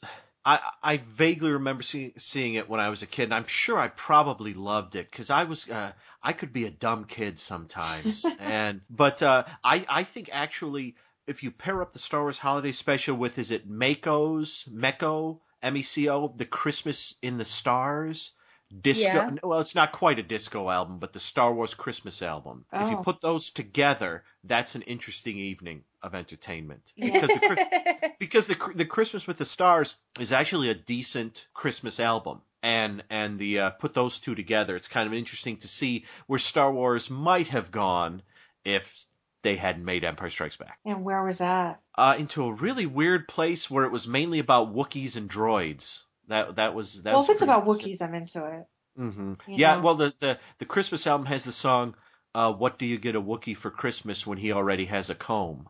So it's like it's like, a, and it's like I mean that title that's like a Jim Steinman Meatloaf length title right there. So that's that's a pretty hefty title, but it's a catchy song. So I've had And I to think- I've Oh, had I'm to sorry. explain. I'm sorry. I had to Oh. explain. I've had to explain over the years uh, to several people that that that Meco album is not the soundtrack to the Star Wars Holiday Special from 1978. Oh, really? It's Yeah. quite and Bon Jovi sings on it somewhere, I believe. So, So, do you want to know something really weird? I'm going to play the Star Wars Holiday Special promo I found, but listen to what they aired afterwards. It just seems like such a weird pairing. Here we go. Hey, CBS, what's coming on? Friday, blast off to a galaxy far, far away. It's the Star Wars Holiday Special, starring all your Star Wars favorites. Will Chewbacca get home to his planet in time for the big Wookiee holiday celebration? Watch and find out. Then on Flying High, the girls put it on and take it off. You know what? I don't think either one of us is going to get much sleep tonight. Join us for a Far Out Friday, beginning at 8, 7 Central and Mountain. You're on. Does that seem balanced at all? huh? That's that's wow. Yeah. And I don't remember watching Flying High when it originally aired, but I can't imagine I wouldn't have watched that based on that ad because it's so Three's Company to me. You know what I mean? Yeah. I, I don't have anything to say to that. I wish I did. That that's almost like if if Star Wars Holiday Special ever comes out in a legitimate release, it should have that commercial included, just to show that if you thought the special was weird, it actually was a bit weirder. It does. It gets weirder after. Could you imagine oh. being eight years old and you get your Star Wars, and then they've got this whole like kind of sex crazed, what you know, stewardess sitcom. Well, That's if I a- was if I was eight years old back then, there's no way I could have stayed awake for two hours of the Star Wars Holiday Special and then you know, it, and then another TV show. I mean, they were counting on that. Yeah, they were counting. But like, and then they tried to like promo them together. It's a far out night on CBS, CBS. and you're like, what's it's more than far out right now. You, you know what I was thinking of? Um, uh, a weird thing that I just saw for the first time last year. I don't, I don't. It's not a TV movie, but it's a short film, a Christmas film. It's called The Magic Christmas Tree. Uh-huh. yes, and it it is one of the few films, possibly the only film I know of that begins on Halloween, has a pit stop at Thanksgiving, and ends on Christmas. So it covers all three holidays. I don't know that it's the best film around, but there's something about it that I enjoy quite a bit. It's a little odd.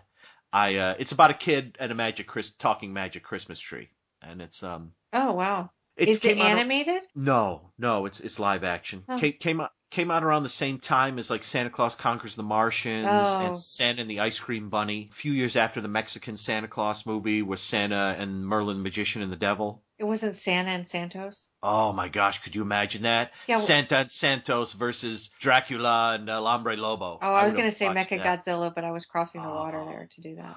That would have been fantastic. it would have been good. My money's on Santa though. yes, big time. You made me think of something now. I totally forgot it when you were talking about like weird Christmas talking Christmas tree. So just keep going. Oh, um, talking Christmas. Oh, and there's another. Pardon me, another one I love that I believe was a TV special called Santa and the Three Bears. yes, that was, Was that- released. It was released into theaters at the same time it was airing on TV. Really? Okay. Yeah. Yeah, it, it's it's a really charming special where almost nothing happens. It's have you, have you seen it? Have you seen it, Amanda? I know I don't seen think it, so. Joanna. I- Okay, it's it's basically it's um three bears, uh, Mama Bear, who I think has the voice of like Wilma Flintstone, if if I'm not mistaken, or, or someone like that, a, a Flintstone or someone. Uh, her two cubs, and they are um, going to hibernation. There's a park ranger who sets up his uh, cabin for Christmas, and the two young cubs uh, discover this. They see they sneak out of hibernation and they see this, and they want to celebrate Christmas. And it's about these two bears wanting to celebrate Christmas, and it's snowy and blizzardy and crazy,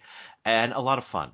It's kind of interesting. I never thought that bears miss Christmas, They they didn't miss Christmas until they realized there was Christmas. but not the Berenstain Bears because Oh, you'll yeah, notice there's- they were in my loop there. Yes, yes. They knew they didn't hibernate. There's a couple bear stories where they uh, wake up in the middle of Christmas and they don't hibernate. They they find out that they miss Christmas.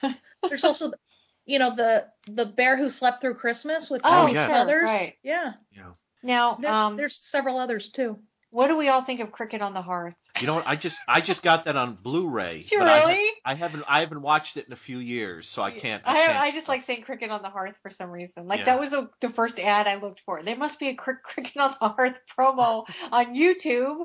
There must be. there must be, but I couldn't find one. I loved it. So you know, I don't know if ABC Family still does it, but they used to do the 25 Days of Christmas, and they show all the Rankin and Bass, and they were edited. You know, like they they edited out the most heart wrenching part of the Little Drummer Boy, which I kind of hated because I'd have to prepare myself to watch the Little Drummer Boy, Yeah. and then they took out the part that breaks my heart. Why? Hmm. Because I'm prepared. I wasn't prepared when I was eight, but now I'm prepared. And ABC Family freaking cut it. But um, but they do show everything, and so one year, I guess in the early 2000s, I think I taped everything that they aired because I didn't know how to get access to most of it, and so I didn't even care that it was edited. I mean, I cared because they took out. I can't remember what they took out from Nestor, but they did remove something that I loved. I think it was that "Don't Laugh and Make Someone Cry" song got taken out. Um, but they left the mother's death. That one Uh, got. Amanda, Amanda, how does that song go? I'm not gonna sing it. Oh well, that's too bad. so I thought maybe I thought maybe a Christmas wish of mine would come true. No, but this, that's kind of funny when you think about it. They'll take out the most heart wrenching part of the Yeah. little drummer boy, but they'll fucking rip your heart out for Nestor. Why ABC Family? But anyway, so I taped them all, and it was, and they would show Cricket on the Hearth, and they showed, uh, was it called? Was the Night Before Christmas the one that's the cartoon? With the mouse, with the Yes, mice- was that what it's yeah. called? Oh, I love that one. With the clock, the clock. Yeah. Yes, yes. Yeah. And uh, is that a Rankin and Bass? Yes. Okay. And you know Frosty, they had them all, and uh, it was so good. And now I have most of them now, like legitimately, but I hadn't seen them since I was a kid, except for Nestor. I bought Nestor on video in the '90s, and uh, tortured myself every year with it because I had to watch it. And I used to show it to boyfriends. And I remember I had a boyfriend before, right before I met my husband, and I was like, "You're gonna watch Nestor with me." And we were on lunch. We worked together, and we had an hour lunch. And I lived a block away from where we worked. And I took him home. I put it on. 22 minutes later, he's like in tears, and he looks at me and he goes, "Nestor didn't get dick in the Bible." and he's right. He's right. Uh, whatever became of him? Not Nestor, that guy. Oh, I don't know. He he moved and we lost touch, but he had a good heart, I have to say. But anyway, but I'll never forget him saying that. He was so like ripped apart in Mm. 22 minutes. Yeah. It's yeah, It extreme apart. lows and extreme highs. It's like being bipolar. Yeah. Wow. Or it's like, Now the- have you seen that ad with um? Oh my God, Danny Glover, and he's talking about that disease you have where you laugh and you can't help it, Oh. and then you cry. Yeah, Yeah. affect- yeah, it's one of these affective disorders. Yeah. that's what Nestor's like. Watching Nestor is like having that disorder. I get that way during the Guess Who's Coming to Christmas Happy Days episode. Oh yeah, so let's talk about those because you mentioned those last night after we were done recording. And so, well, we should mention. I guess now is a good time to do it. I was going to do it at the end, but so we are all members of what's called the Classic TV Blog Association, which is this really cool association that anybody can join if you write a lot about television, retro television. And um, I think there are certain parameters, like they don't want a lot of cursing or like nipple shots, which you're probably not going to have uh, because it's television. So the Classic TV Blog Association uh, works in conjunction with MeTV periodically to do blogathons, and blog, all blogathons are are there where he gets everybody for the association or to volunteer to write an article which MeTV usually sets up. So they have these uh, specific seasonal programming. They do like the summer of MeTV, and then all the bloggers get to pick uh, their favorite show that is airing over the summer, and then we write about it. And MeTV promotes it, and the Classic Blog Association promotes it, and it's a way to get readers onto your site. It's a really great promotion. Uh, You, Right. We usually get a lot of hits Yes. from it. Um, so this season, they teamed up with MeTV for the first time to do a Very Merry MeTV Christmas. And we've all written something for them. Dan, I think we've all had articles published. I don't know if we have ones coming up, but I guess by the time this podcast comes out, we'll all have had them posted. So I did Father Dowling Mysteries, uh, the Christmas mystery, and I also did one that's going up tomorrow, which will be The Past by the time this podcast comes out on Kojak. Uh, this amazing Christmas episode that is on Hulu. So if you miss it, if you've missed uh, the the MeTV airing of it, you can catch it on Hulu. Um, Joanna, what did you do? I did too. I did the 1980 MASH episode Death Takes a Holiday. Oh. And I also did the 1970 Christmas episode of The Doris Day Show. Ooh. Oh, right. I think there's is there more than With one the annoying neighbor.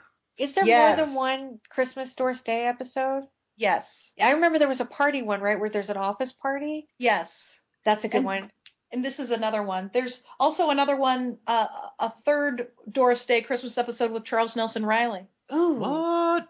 I don't think I've seen that one. I have seen the one I think you've written about because they're at her house, right? Right. They're throwing a party, and she has a curmudgeonly next door neighbor, Mr. Jarvis, who is anti Christmas, and he's certainly anti Christmas party. So when she invites him to the Christmas party, uh, he, of course, says no. And not only does he not want to come, but he then makes uh, constant noise complaints during the party and sort of ruins the party until eventually they decide to um, start caroling and his heart is warmed and he joins he joins the group inevitably Aw. my favorite thing about that episode is the neighbor um, mr jarvis is played by Billy De Wolfe who actually is the voice of professor hinkle in on frosty the snowman Oh. Oh yeah. Wow. Oh, that's cool. I, I love it because it's so like in in an apartment building having neighbors bothered by your your noise or bothering a neighbor with noise. It seems such a strange thing for like Doris Day. You know, it seems like Well, that's she a lived little. on kind of a ranch, like- didn't she? this is after she lives in the city in san Oh. francisco Okay, okay. Because I remember the ranch, so that was first. Yes, and she lived she lived in, you know, across the bridge outside of San Francisco. And each season they change and they sort of update Okay. uh, her her single lifestyle. But yeah, this is later. It was cool though. I, well, I love the ranch house, and I actually have the whole series. I just got it, but I haven't had a chance to sit down with it, so I got I some like catching up to do. it's a good watch. It is a good watch, and I remember like art direction wise, it's pretty cool. Like her fashions are really cool, and um, I remember when they had the office party, it was like kind of a cool office, you know, very kind of late sixties, early seventies. Her coworker is Rose Marie. Oh, Oh, nice. Love her. everybody's coworker should be Rose Marie. Yes, definitely, definitely. Life would be so much easier. And then let's just talk briefly then about the MASH episode. Is that the one where somebody almost they don't want them to die on Christmas Day and they keep them alive till the next day? Yes, that's Okay. one of the storylines. Uh, there's uh, yeah, so a soldier is um, found on the side of the road. He has been shot, and he's brought in, and it's Christmas Eve, or no, it's Christmas Day. Hawkeye and Hot Lips, Houlihan, and uh, B.J. Honeycutt um, know that he's been shot in the head and he is going to die, even if he's still breathing temporarily. But rather than, you know, sign the death certificate, they do everything they can actually to keep his body functioning, if at all possible, so that they can sign his death certificate on December 26th. Because as they were examining him in triage, they discovered he is a he's a husband and a father, so he's got loved ones back home, and they're trying mm. to keep the family from being burdened by unfortunately celebrating loss and Christmas on the same day. So it's Yeah. actually quite touching that they sacrifice their their holiday to help this family that they'll never meet. you know, Right. not oh, I remember the episode fairly well. That storyline, at least of the episode. I don't remember any of the other stuff, but because, uh, you know, Matt, we watch MASH all the time. Like it ran like two times a night, and then we watched. It was still running regularly on the network Mhm. when I was a kid. So we watched it like on Mondays. We watched it three times a night, and then we watched it two times a night the rest of the week. I remember saying things to my mom like I didn't really understand the show, and it would have poignant moments like that. That I mean, they obviously translate to little kids, and they're kind of hard to watch, but they had really weird stuff. Like I remember asking my mom, "How come nobody nobody laughs during the surgery scenes?" And she, without skipping a beat, said, "Because surgery isn't funny." And I used to think that they made nice. the audiences sit on benches on the outdoor scenes. like I didn't understand what the show was. the But- laugh track. Yeah, but they had episodes like that that like, you know, kind of haunt you as a little kid because they're so serious. And like there was the one where the guy they had to put the tracheotomy in his neck, right? And there's a little clock at the bottom of the screen. Do you Oh, remember yes. that episode? Yep, the, Yes. the real time. Well, yeah. Yes. Yeah, that was intense for a little kid. Mhm. Yes. You know, Yeah. Not as intense as Hawkeye having sex with Hot Lips. If you remember. I, I just saw that one. Yeah. I didn't realize that they had sex until I, I was like, I'm talking like two years ago. I watched that episode and I was like, did they do it? Because you just see them kissing and stuff, right? And then they hate each other, whatever. And it never occurred to me that it ever got past that, but it did. Yeah. Mm-hmm. It just blows me away. was on for 11 seasons, so eventually that was probably going to happen. I guess so. I mean, I don't have a problem with it. I have a problem with the fact Oh, that no. I've watched that show for how many years and I only now figured Didn't out. know it. Oh boy. I mean, I love Loretta Swit and I love uh, Alan Alda, and it was just, I mean, in real life, they should have tons of babies anyway. So the second half of my Christmas episode that I wrote about, if I if I can share, yes, please. Oh yes, please. the plot line was actually centered around Winchester. And I don't exactly like his character. You know, we all despise his snobbery and his um, snooty Boston uh, Yes. lifestyle. But um, this is actually a very satisfying Christmas theme or plot. He receives some very expensive um, chocolates in the mail uh, from his family. Everybody wants him to share the chocolates with the camp, but he decides to anonymously donate them to uh, the nearby orphanage. Later, he sees somebody eating the chocolates in camp, and he, you know, you can't come across, you know, fine Boston chocolates in the middle of Korea. You know, it has to be Uh-huh. the same chocolates. He discovers these must have been sold in the black market. He goes straight to the orphanage director and um, confronts him about selling the chocolates instead of giving the chocolates to the orphans and giving them, you know, a happy Christmas with these special gifts. And the, I love this. The orphanage director actually lectures Winchester on how the the, the orphans don't have food. Right. what, what kind of gift is chocolate when they can't they don't have rice in their in their bellies? And that he sold he put those expensive chocolates on the black market so that he could actually have enough money to feed them for 30 days, nutritious meals. It, it, it really touches Winchester's snobbery, and he, he comes around, but it's a great tension, and it's it's he gets his comeuppance, and it's a very satisfying and and charity uh, filled episode. It's Right. It's Yeah, a good story. lovely. Well, I will say the thing about Winchester though. So, okay, I love Larry Linville, right? I do. Of course. And I love Frank Burns, but Frank Burns is like really intolerable, you know. He's just he's he's a horrible he's horrible. He's stupid. I mean, he's really stupid. And I Frank Burns eats worms. Yes, thank you. Thank you. Ferret face, ferret face.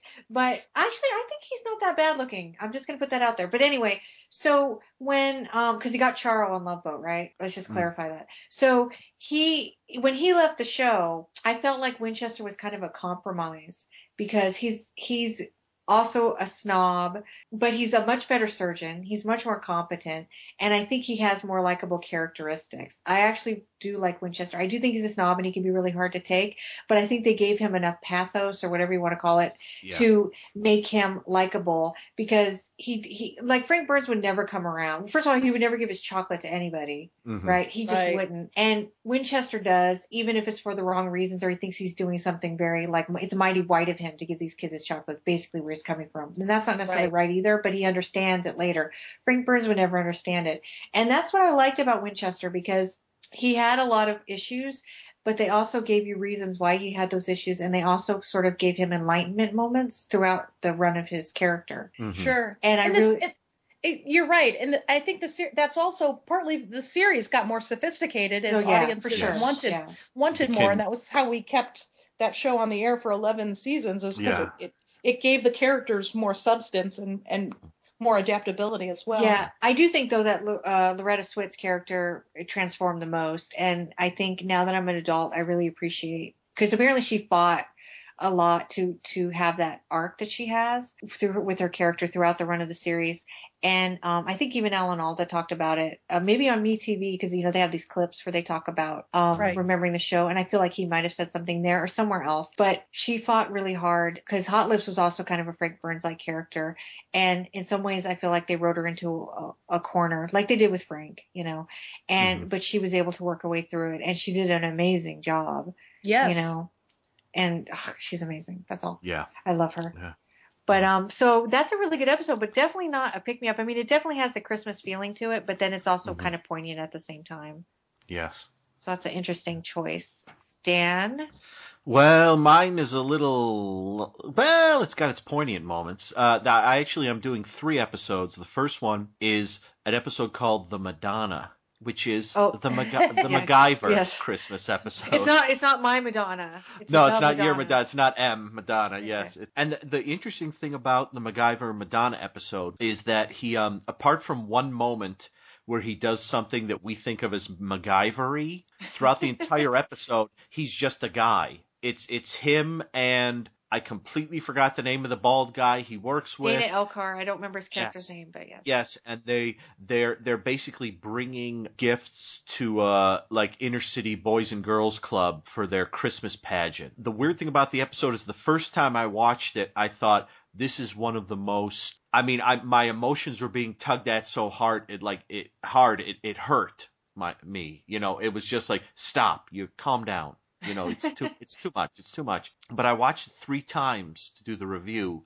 And by the third time, while there were some things about it that still bothered me, I got it. And I, I figured out what they were up to. On my, my blog post, I don't give away the ending. But I don't know if you guys seen I mean Joanna, haven't you've seen seen it. Yeah, I've I've seen it and I've written about it.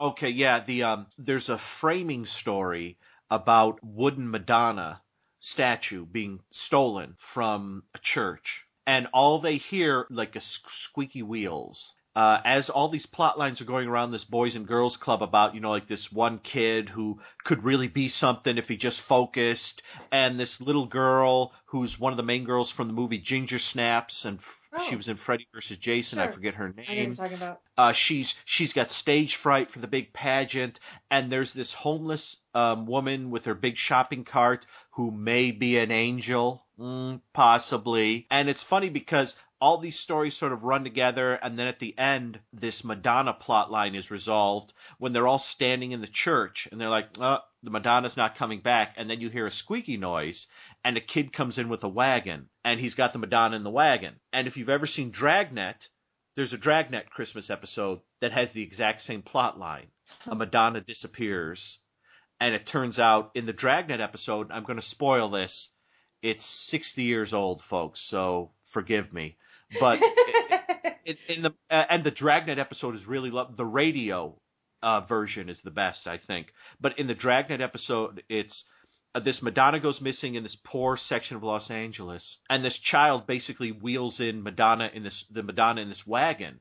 And they say, "What did you do? What what's going on? Why did you take the Madonna?" And the little kid says, basically, "I prayed to the Madonna. All I wanted for Christmas, because he's from a very poor family, all I wanted for Christmas was a wagon. And I told Mother Mary that if I got a wagon, she'd get the first ride in it. So the kid gets the wagon. He comes to the church and takes Mary for a ride. And uh, the Which is Madonna's- very sweet. It's, very- extremely, it's extremely sweet. Yeah. Yes. And it's like you could see like the the joy of Jack Webb is that he could he was in Dragnet. He's so terse and he could be so unemotional. But then there are moments where his emotions shine through, and it's really lovely. And MacGyver, it seems to be just plain ripping off the Dragnet thing for that Madonna plot line, which is only a small portion of the episode, until I realized, and you probably have realized this too, Joanna, but it took me three viewings to get what was going on. I didn't actually put this on my blog post, but can I have one minute to, Sure. to say what I think was going on? Yes, please. because the Madonna disappears at the beginning, you hear the squeaky wheels. They're looking for the Madonna, they can't find it. At one point, they go through the homeless woman's shopping cart. They think they find the Madonna, but it's like a garden gnome, an old garden gnome. And the episode ends, and this little kid comes in, and the man who carved the Madonna also carved a baby Jesus to go in Madonna's arms. The the Madonna, not Madonna, like Madonna. yeah, that'd like, be a great sculpture like though. bitch, bitch, I'm Madonna, Yeah. Madonna, not that one, the the other Madonna. Uh, as they're all standing there trying to figure out where does this Madonna go, this kid comes in with this wagon, and you're like, if you've seen Dragnet, you go, oh, okay. But even if you haven't seen Dragnet, you go, oh, okay. The kid took the Madonna for a ride, and they put the Madonna up there, and the Madonna has like a little, uh, I, I assumed it was from the wagon ride. Has a bit like taken out of the palm of her hand, is like carved out, like it got scratched out. And the guy's like, no, I can fix that. I can fill that in. And then it cuts to Mac and Dana. Claire. Uh, uh, yeah, there, and they they get looks on their faces like what, and then it goes to a freeze frame. And the first two times I watched it, I thought, what the heck are they doing there? then the third time, I realized what they were doing because the Madonna disappears. You hear the squeaky wheels, and th- this is going to sound ridiculous because I'm sure every MacGyver fan listening knows exactly what I'm going to say. oh, they It- do. it took me three viewings to get it, and I'm very proud of myself. Why would a new wagon have squeaky wheels? Well, it probably doesn't, although it actually does in the episode. What you realize is that it, it basically it cuts from the missing Madonna to Mac and his boss loading a truck with a van with gifts, and then it cuts to the old homeless woman in a, an alley getting bothered by kids. And suddenly, the third time I watched it, I realized her shopping cart is squeaking. The squeaking they heard was the Madonna statue coming to life, becoming a homeless woman, pushing the shopping cart towards Mac so he could help save the Boys and Girls Club and everybody else. And at one point in the episode, she hurts her hand, and that's the damage that's on the statue. And the little boy, when he says he took the Madonna for a ride, he doesn't say, I got the wagon and took her for a ride. He says, I got the wagon, and the Madonna was in my wagon, so I took her for a ride. So when the angel, when Madonna, when the Mother Mary finishes her business in the episode, she appears in this child's wagon, and the child takes him back to the church, and that's how the episode ends. And the moment I realized that, I got chills. But then I thought everyone probably already realized that the first time they saw it, and I'm just not that observant. I, this is this is the first time all of those pieces have come together for me. That's, that's Oh, pretty good. good. Good. Okay. Yeah. Because if you go and you watch it again, not that you need to, it's not the best MacGyver episode, but if you go and watch it again, it makes sense. That moment when she comes to life is to help everyone at the Boys and Girls Club. And the squeaking is misdirection. And it's like you watch and you go, wow, they actually did a really nice job with this. Really saccharine, over emotional. It's like a very special episode of MacGyver, but it actually It's more super. It's more supernatural than I expect from MacGyver. Yeah, can, Yeah, can she break out of a vault with a hairpin and gum? Are you picking on the Madonna right there? I'm just I'm just making an observation. Well, uh, I will say this to, to, to ground us back in MacGyver reality. The episode before it features Audrey Landers as a rock star singing about saving all the kids in the world from drugs, and uh, and well, Mac of does course. Mac does a lot of Mac stuff in that. Oh, good. So- Well, plus Audrey Landers. Yes, exactly. So, so I just wanted to, when I realized that that's what hap- was happening in that Christmas episode, I thought, oh wow, that's much more well done than I had thought it was. So, so yeah, so, so, That's so a yeah, Henry there's- Winkler joint. yeah, ex- yeah, exactly. Yeah, it's uh, Henry Winkler and Terry Nation, the man who created the Daleks for Doctor Who back in the Oh, '60s. I was always surprised that to see Henry Winkler was behind MacGyver because I So- wasn't thinking of Fonzie producing things, but he did really well for himself. Yeah, he did. He did. Yeah, and speaking of Fonzie, yeah, the other two episodes I'll be reviewing will be the Guess Who's Coming to Christmas Happy Days episode, the classic second uh, season episode where um, the Fonz is alone at Christmas, and then Christmas time where the sailor goes to the Fonz's house and delivers a, um, a gift from the Fonz's dad. Those Yeah. will be. I haven't written those yet. I'm Those really struck by that one because I don't remember seeing it, and you tell me Fonzie's dad is in it. That's all I'm going to tell you. But I've never seen his dad, so like, is it like? Is he hot? Is he like a dad? like you know, like I can't envision Oh. Fonzie's dad. You know what's funny? There's an episode much later that might have Fonzie's mom, and I think I could see that woman and this man giving birth to Fonzie.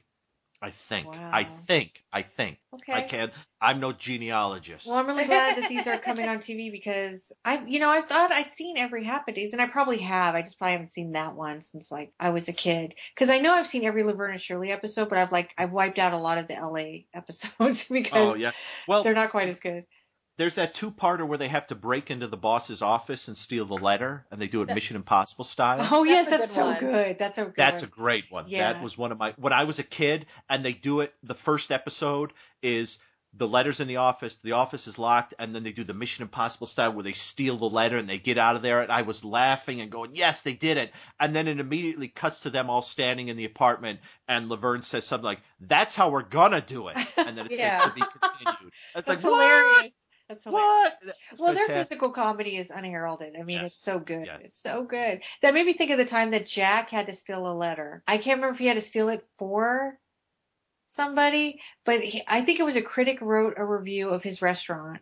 Oh. And he wrote it's a later episode with Terry, you know, um, Priscilla Barnes, and he he writes a letter, and then it turns out the review isn't as bad as he thought it was going to be. So he's he goes to retrieve the letter. It's not Mission Impossible style, but it's got some really funny moments in it. And it just occurred to me that those shows ran back to back for a while. So in my dreamland, those episodes ran concurrently on the same night. Yes. Everybody at ABC got together and decided it would be the let's try to steal a letter back episode for all the shows on Tuesday night. Joanna, may I ask you a question? Sure, please. What what um what is because because I can think of mine and I'm sure I can think of Amanda's. No, I'm kidding, Amanda. Um, your your earliest Christmas TV special or TV movie memory, and and possibly the one that sparked you to write three books and all these other things about it.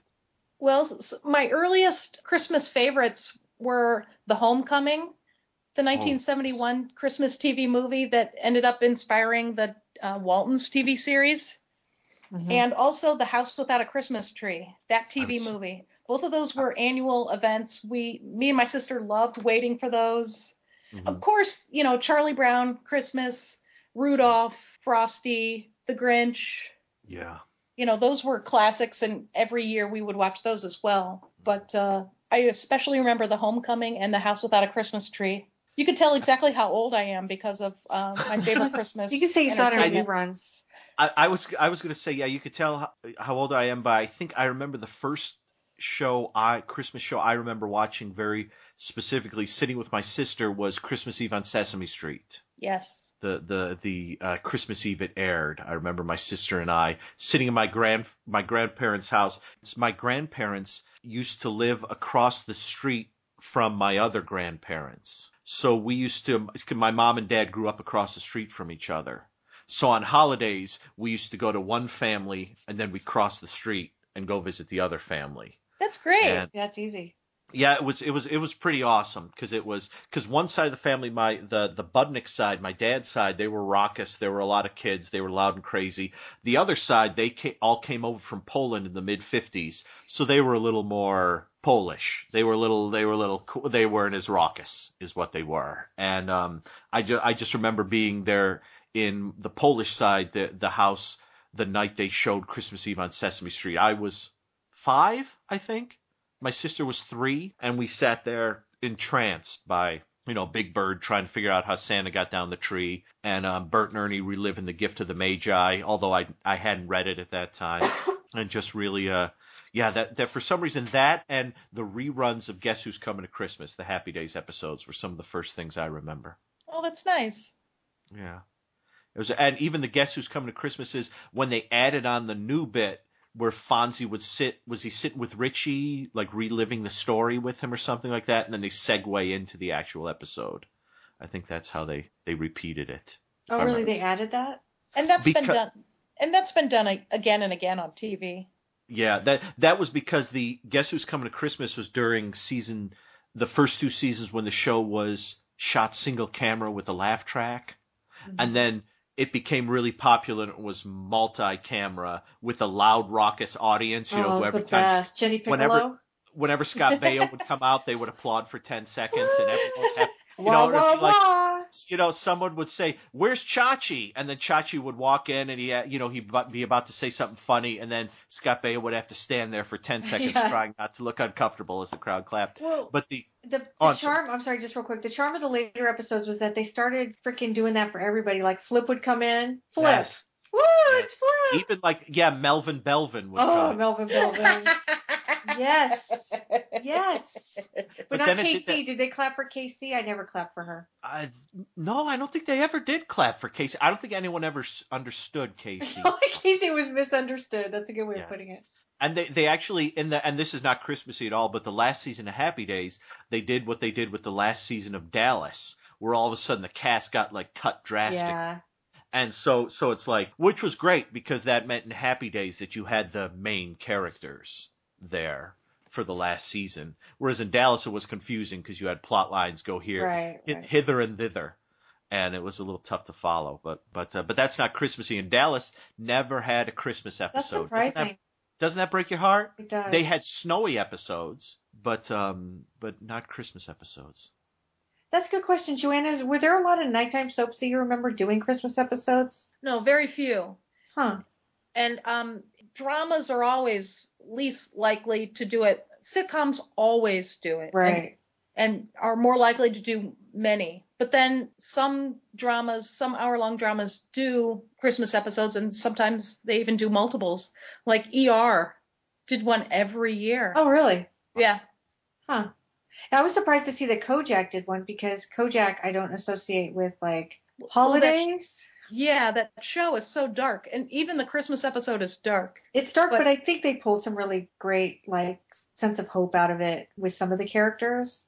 Yeah. You know, and um and it was interesting the way they had everybody's kind of lives intersect, but I thought, wow, what an interesting choice for a Christmas episode. And, and cop shows often do Christmas episodes.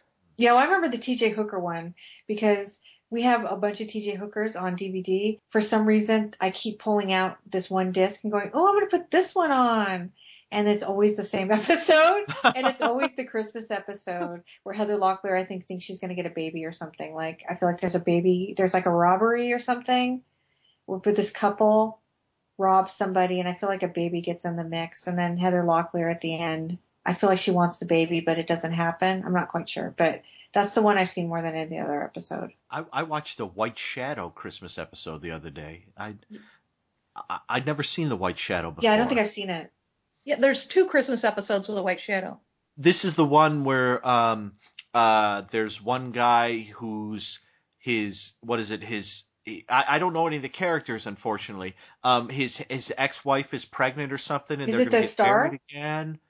And no, no, it's not the star. Um, the star doesn't do anything. The main guy doesn't really do anything in the episode. And one of the guys becomes like Santa Claus to make money uh, to get his sister like a big um, stuffed animal doll that she wants. Yeah, I remember that one. The big, tall basketball player. Yes, yes, and it's he it's like the, the Santa Claus role. Yeah. yeah, and it's like his name is like I forget his name is like Warren or something like that. Yeah. And a kid sits on his lap and and and Santa says, "What's your name, little boy?" "Oh, my name's Warren." "Oh, my name's Warren too." "Well, I thought your name was Santa Claus." Warren Santa Claus, and it's it's kind of it's that was my favorite scene in it. I I it it was unfortunately one of those episodes where I um I felt like s- some shows you can wander like Bewitched. I only watch the Christmas episodes at Christmas time. I don't really watch it throughout the year. But other episodes like The White Shadow, I felt like I need a little more background on the characters for it to make full sense. Maybe. I mean, I've never seen the White Shadow, so I can't speak to that, but that makes Yeah. sense. Yeah, I like the White Shadow. I, I like watching all the um, basketball players uh, go through their high school years and experience their teen years. It's a good show. I like it. Yeah, with a with a Van Patten thrown in there. So Oh, which Yes. Van Patten? Uh, the one who is in The Master with Lee Van Cleef. I Oh, think he's okay. the director. He's the director Well, there's now. a couple directors. There's Nels, Vince, Timothy? Timothy. Yeah, No, no, is it Vince? It's Vince. it's not. Wait, no. Vince Van Patten is blonde, and he was in Hell Night, right? Oh, it's not him. It's the other. It's it It's must be Timothy. Yeah, Timothy. Okay. I love the Van Pattens. I Kevin love Kevin Hooks. Hooks. Kevin Hooks became a director. Yes, he's on the White Shadow too. Yes, he is. That's right. He was also in um oh my god, the Freddie Prinze Can You Hear the Laughter docudrama. He plays his buddy. And I think that's the first thing I remember seeing him in. I like him. May I ask what are your your favorite um both both both of you and me your favorite Christmas TV movies and TV specials to come back to? I know Bernard and the Genie, obviously, and I know and I know some of those, but are there others like that you have to return to every year? Uh we watch Silent Night Deadly Night every year, but that's not a TV movie. You can enjoy Silent Night Deadly Night. This is all about Christmas now. It's so good, you know, but we It's we fun. haven't seen the sequels. We've only seen like I've seen part two, right? Everybody's seen part two, but we decided to watch three, four, and five, but we three is horrible. And so we watched three last year and then our hearts were just broken and we were like, let's wait and see about part four. So here Four. we are. Here we are. and we're Four is a a four is a Brian Yuzna. Yuzna is that That's what David said. Yeah, and so he he made Return Living Dead three, which I think is enough Yes. to. Uh, oh, oh, it's a great give- movie. Yeah. re- yeah, that's fantastic. So Silent Night, Deadly Night four is is worth is worth the viewing. It's a very strange film, but it's got Clint Howard. Well, it can't be as bad as part three. Yeah, yeah. Part three is. But you know what? I'll be honest. I we don't have necessarily. So my husband's Jewish, right? So he didn't grow up uh with any kind of Christmas. Like he wasn't anti-Christmas, obviously, but like he didn't watch a lot of the shows growing up. Like he watched TV series and they would have Christmas episodes, but I don't think he had like you know a need for that. And he likes. It turns out he. I think he likes Christmas more than I do. oh Um, wow. So he he's the one that's like into like buying gifts and things like that, which is Mm. great for me. I'm not complaining, but like you know, I haven't worked in a while because I went back to school and I haven't had a lot of money. But every year he wants to have a Christmas, and so we used to have a tree, but we moved, so we gave up the tree, and now we just have all the little Rankin and Bass dolls. And Mhm. so we put all the Rankin and Bass tchotchkes that we've collected over the years out. I have uh, I don't even know how many abominable snowmans at this point, and we watch a lot of the Rankin and Bass uh, Christmas specials, but we don't necessarily watch certain ones every year. We just grab the ones that are we have on hand, Mhm. and we'll usually just play them.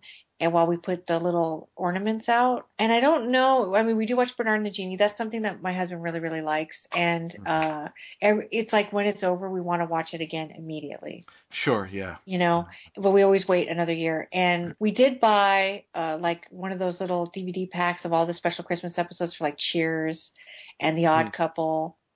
But we don't even watch those every year. We're kind of funny.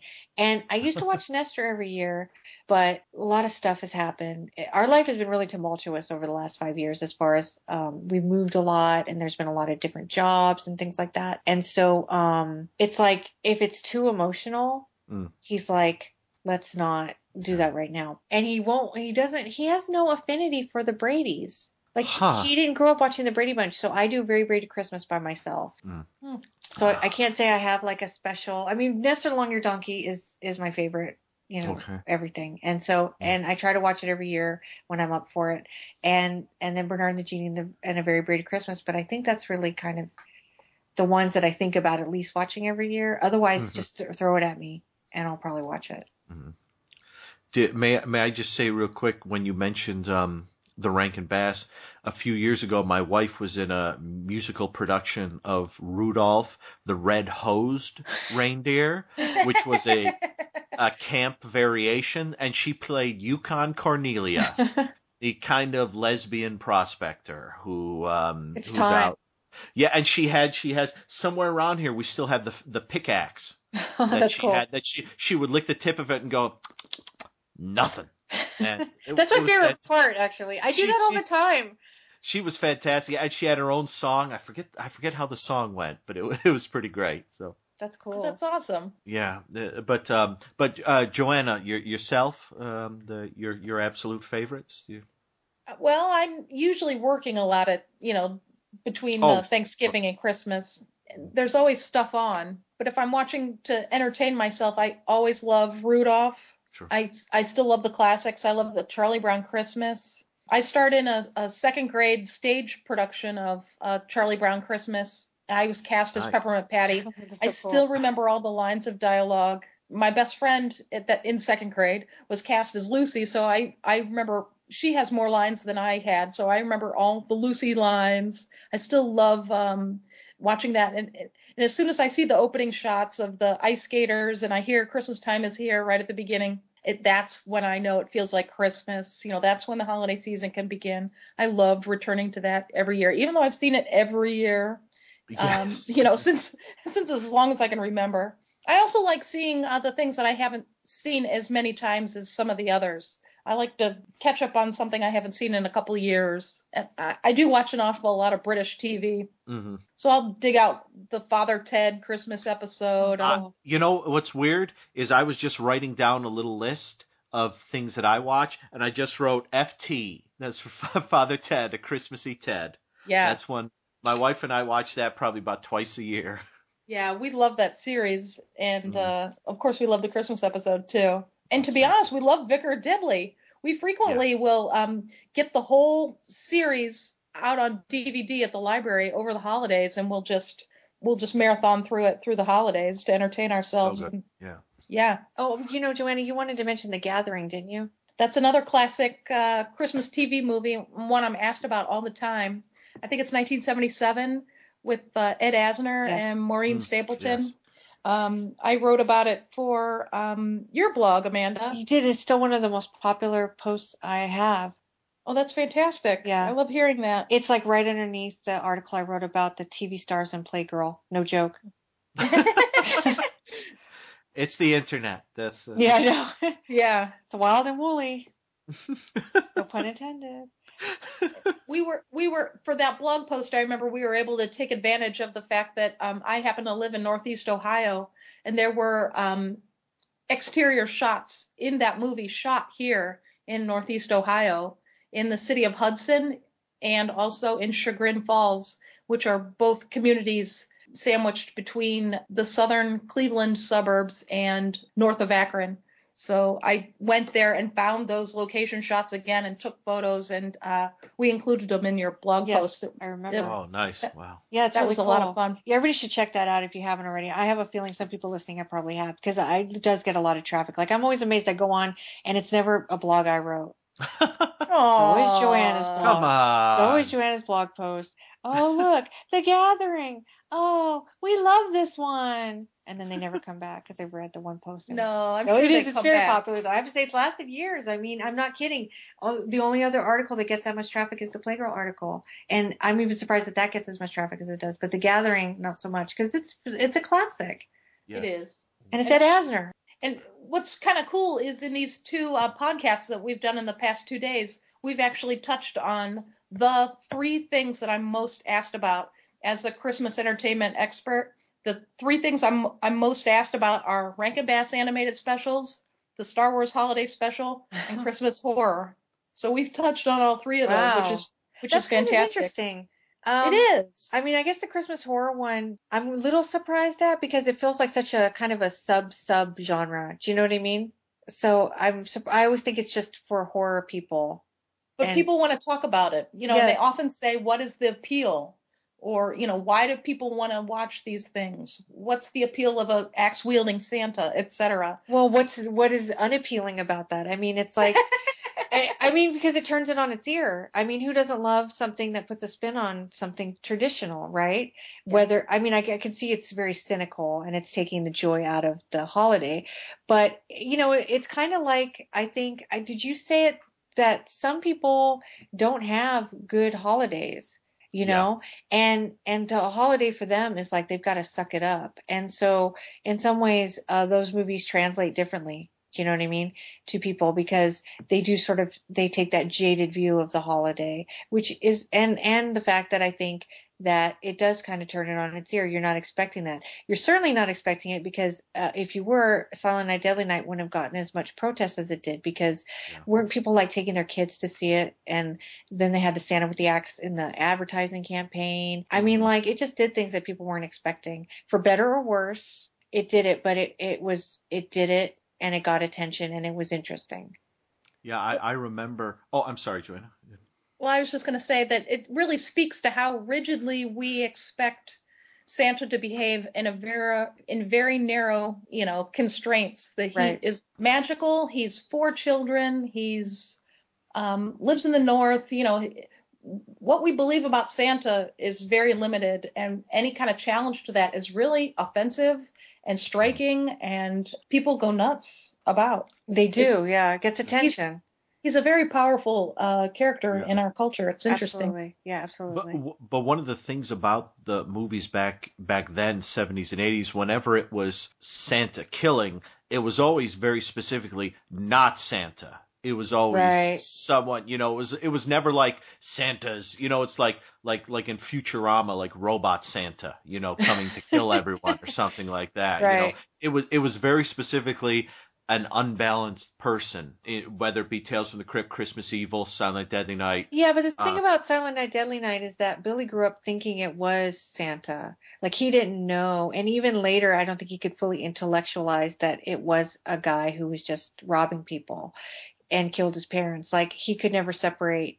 So the thing about Silent Night, Deadly Night is you, I can see people sitting at it, and it is what it is, right? It's a, it's a throwaway horror movie. It's, it's exploitation. It is what it is. But if you watch it every year, like I do, for however many years, and you start to pay attention, I mean, they give a lot of characterizations to Billy, and it, it actually makes Yeah. sense. Like the descent makes sense to me.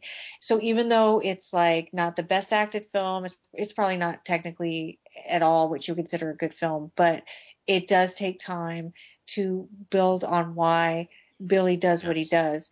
And I, so I would disagree to an extent because it isn't Santa and we, the audience, know it's not Santa. But at the same time, in the protagonist's head, it, there's no separation.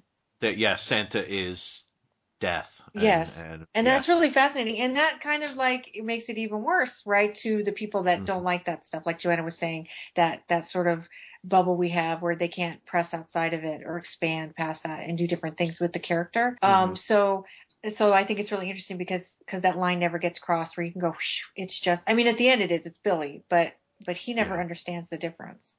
You Mm-hmm. know.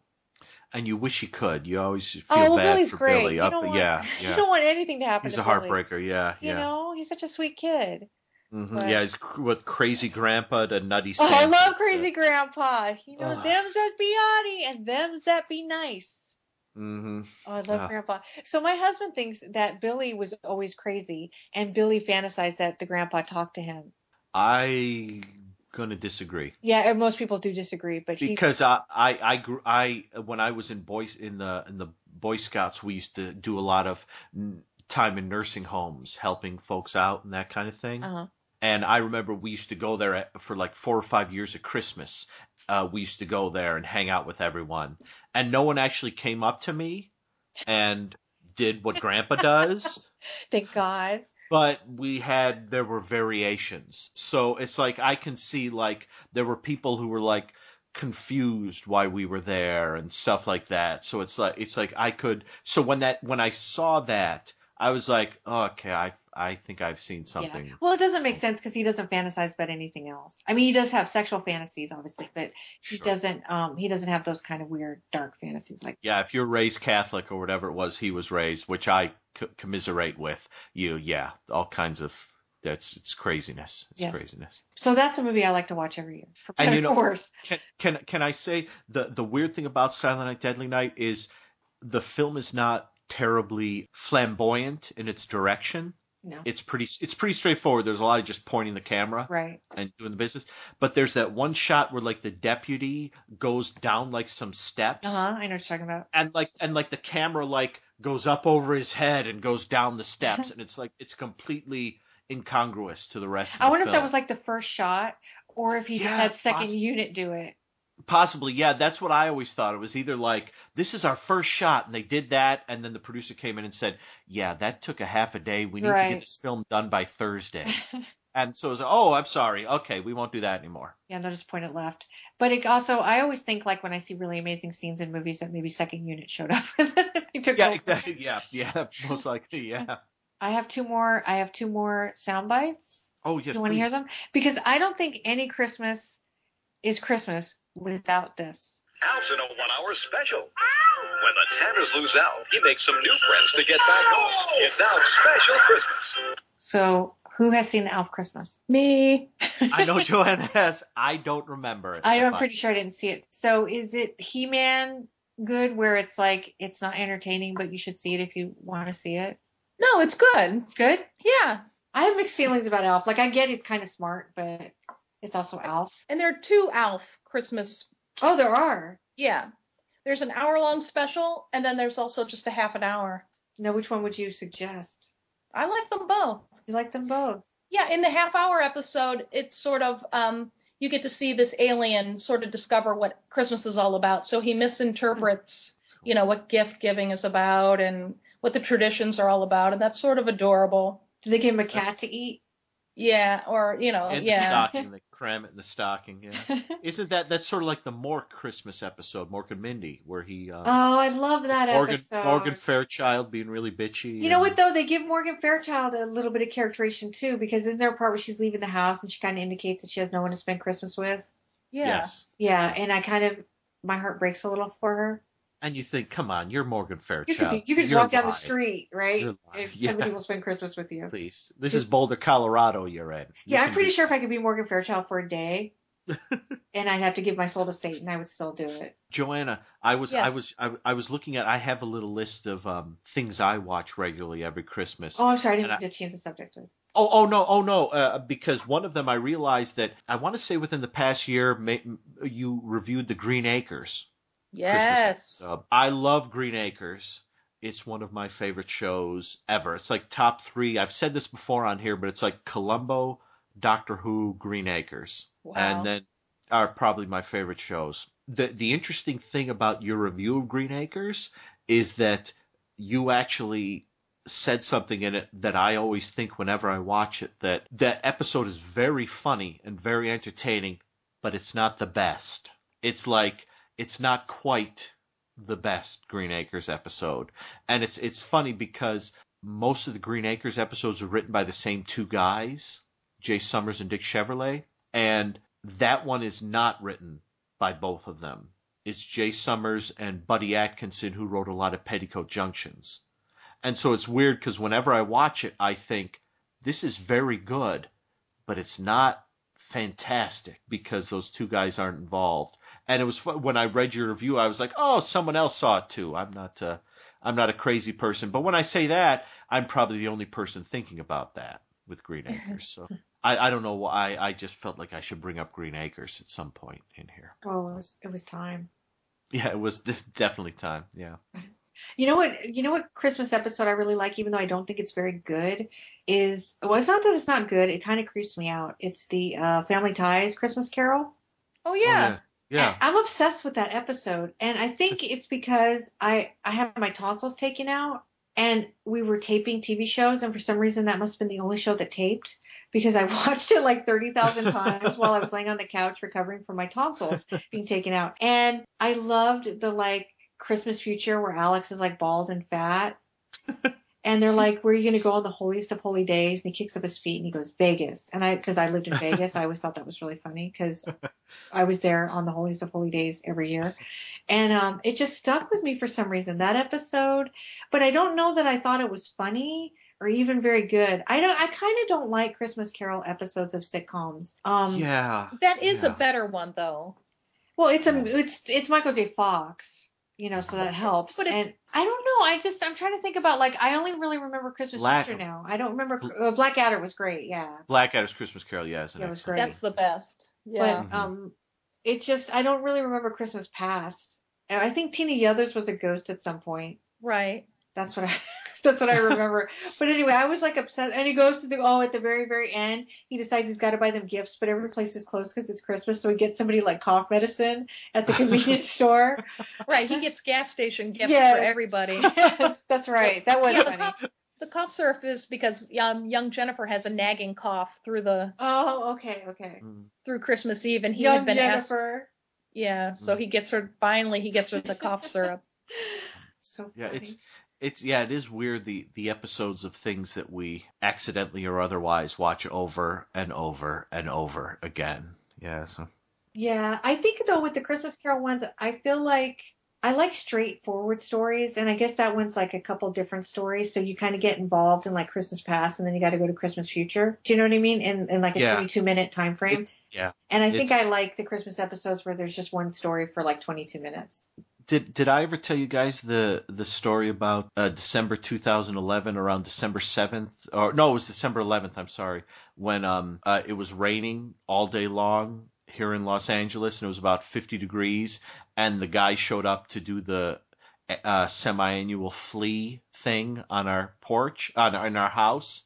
So my dogs and I had to sit on the porch during a rainstorm and uh, we had to be out there for three hours and it was 50 degrees which isn't that cold but when you're sitting out there for three hours and it's pouring rain it Well, gets a by little- LA standards, it's yeah below it's- it- freezing. chilly so as we were sitting out there i actually read my dogs the entirety of dickens a christmas carol I, I, I, I made I made an announcement. I said, "Here we go, you guys!" And I opened up the book and I began reading, and I just read them the entire Christmas Carol.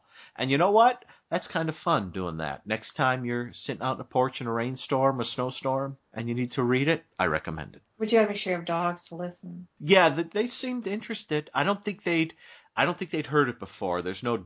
Is there a dog Christmas Carol variation? And I'm sure there is somewhere. Hmm. Um, I can't think of one, but there are many dog stories, many dog movies.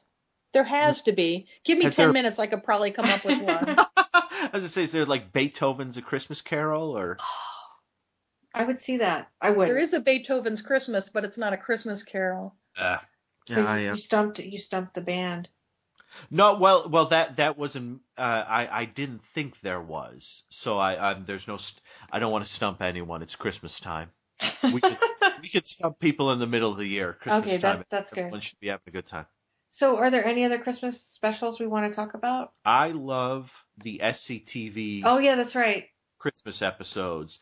The staff Christmas party, and then the Christmas one where Johnny LaRue goes missing. Um, those two I think are fan- the the staff Christmas party. The linking material, which is the big Christmas party, is hilarious, and then all the actual other bits, including the Liberace Christmas. I love special. that. Oh, that's so great. And the weird thing about it is that last year, my wife and I, we got a Mill Creek set that had a Liberace, an actual Oh, we got that. special. Yeah, from 1954. Yeah, we bought that special that box. Oh my gosh, that's so charming. Oh my goodness. Oh it's my like, That parody that Rick Moranis does is like, or Dave Thomas, sorry, that Yeah. Dave Thomas does of Liberace is like, it's not a parody. It's spot on. That's exactly. it's right it's right there, except yeah, he doesn't have Elton John showing up trying to oust him on the stuff. Yeah, because the, the, the Liberace, ha, Amanda, have you watched that Liberace? I've only watched the beginning of it. watch the whole thing. It's we we watched it last year thinking, okay, this is going to be camp and silly. It's really Oh he's no, so he's amazing. I'm he's- from yeah. Vegas. Liberace is my guy. You I know, you forgot- people have the Celtics or whatever, and uh, Raiders and all that. We had Liberace. that We it- loved him. You should watch all of them because it's so sincere and it's so charming. Oh yeah, my dad was like the world's biggest Liberace fan. I remember when Liberace died. My dad, uh, you know, it was a big deal, and my Uh-huh. dad turned to me and he said, "One of my biggest regrets will be that I never got to see Liberace perform."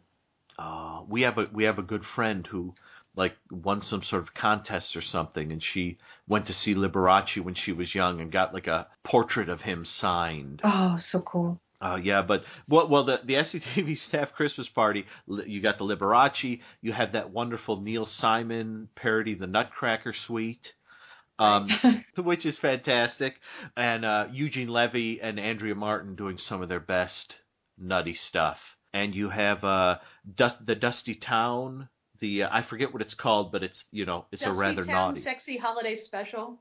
That's the one. And with with with John Candy as Divine singing "Santa Bring My Baby Back to Me," which is fantastic, and that's such a good. And you have that's where Beer Nog comes in, the eggnog substitution. Um, and I know Amanda, you're a big eggnog fan. I am. Joanna, Yes. Oh me too. Okay, good. Okay, so we got three eggnogs. Triple Z's.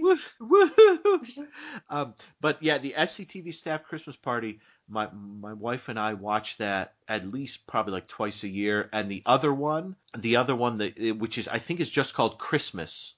The uh, the sort of linking stuff with Johnny LaRue isn't as good. Well, of course, oh the the staff Christmas party has Johnny LaRue doing street beef with John Candy out on the streets of like Edmonton or something.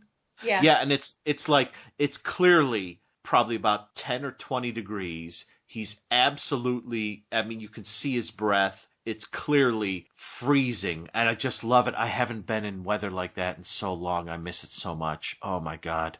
I love snow so much. So whenever I watch whenever I watch those scenes, I'm always like, "Oh God, I wish I I'd be right there." And the the the Christmas SCTV episode has one of my all time favorite, and then I'll stop talking about it uh, because I'm yammering. I think one of my all time favorite SCTVs, which is the is it the boy or the kid who couldn't wait for Christmas? The fella. Ed Grim.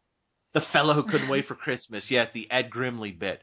That was how, from when I was about six years old till when I was about 12 or 13, that was me every Christmas Eve, Christmas morning. That was me. I, I would fall asleep when I went into bed.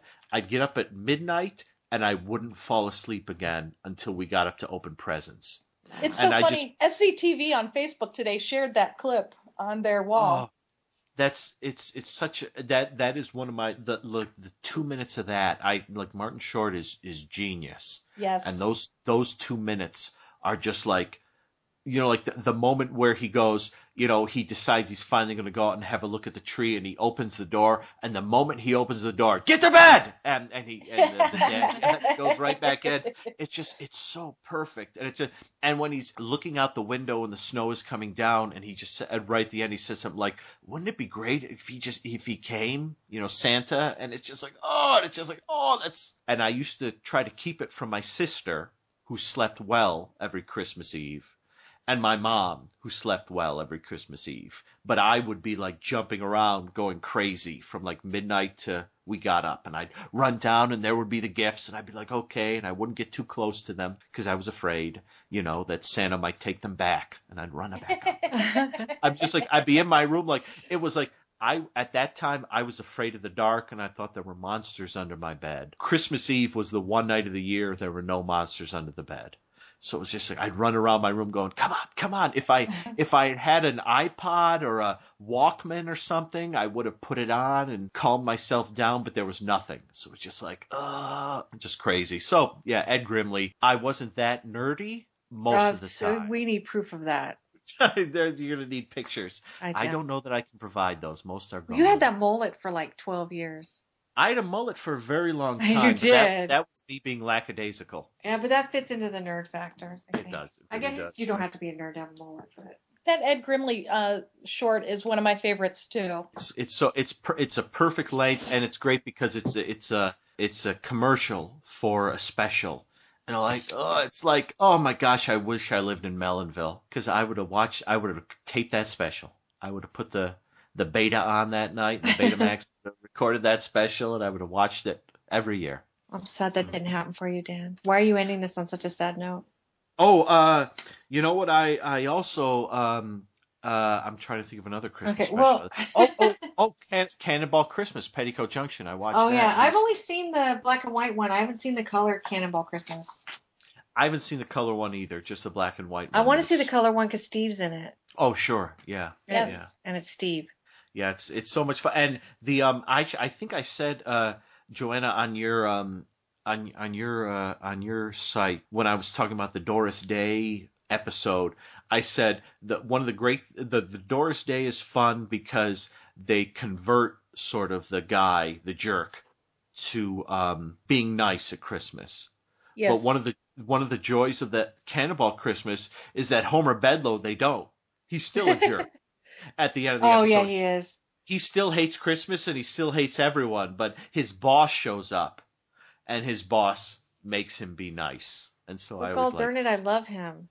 yeah, oh Homer. I love his anger.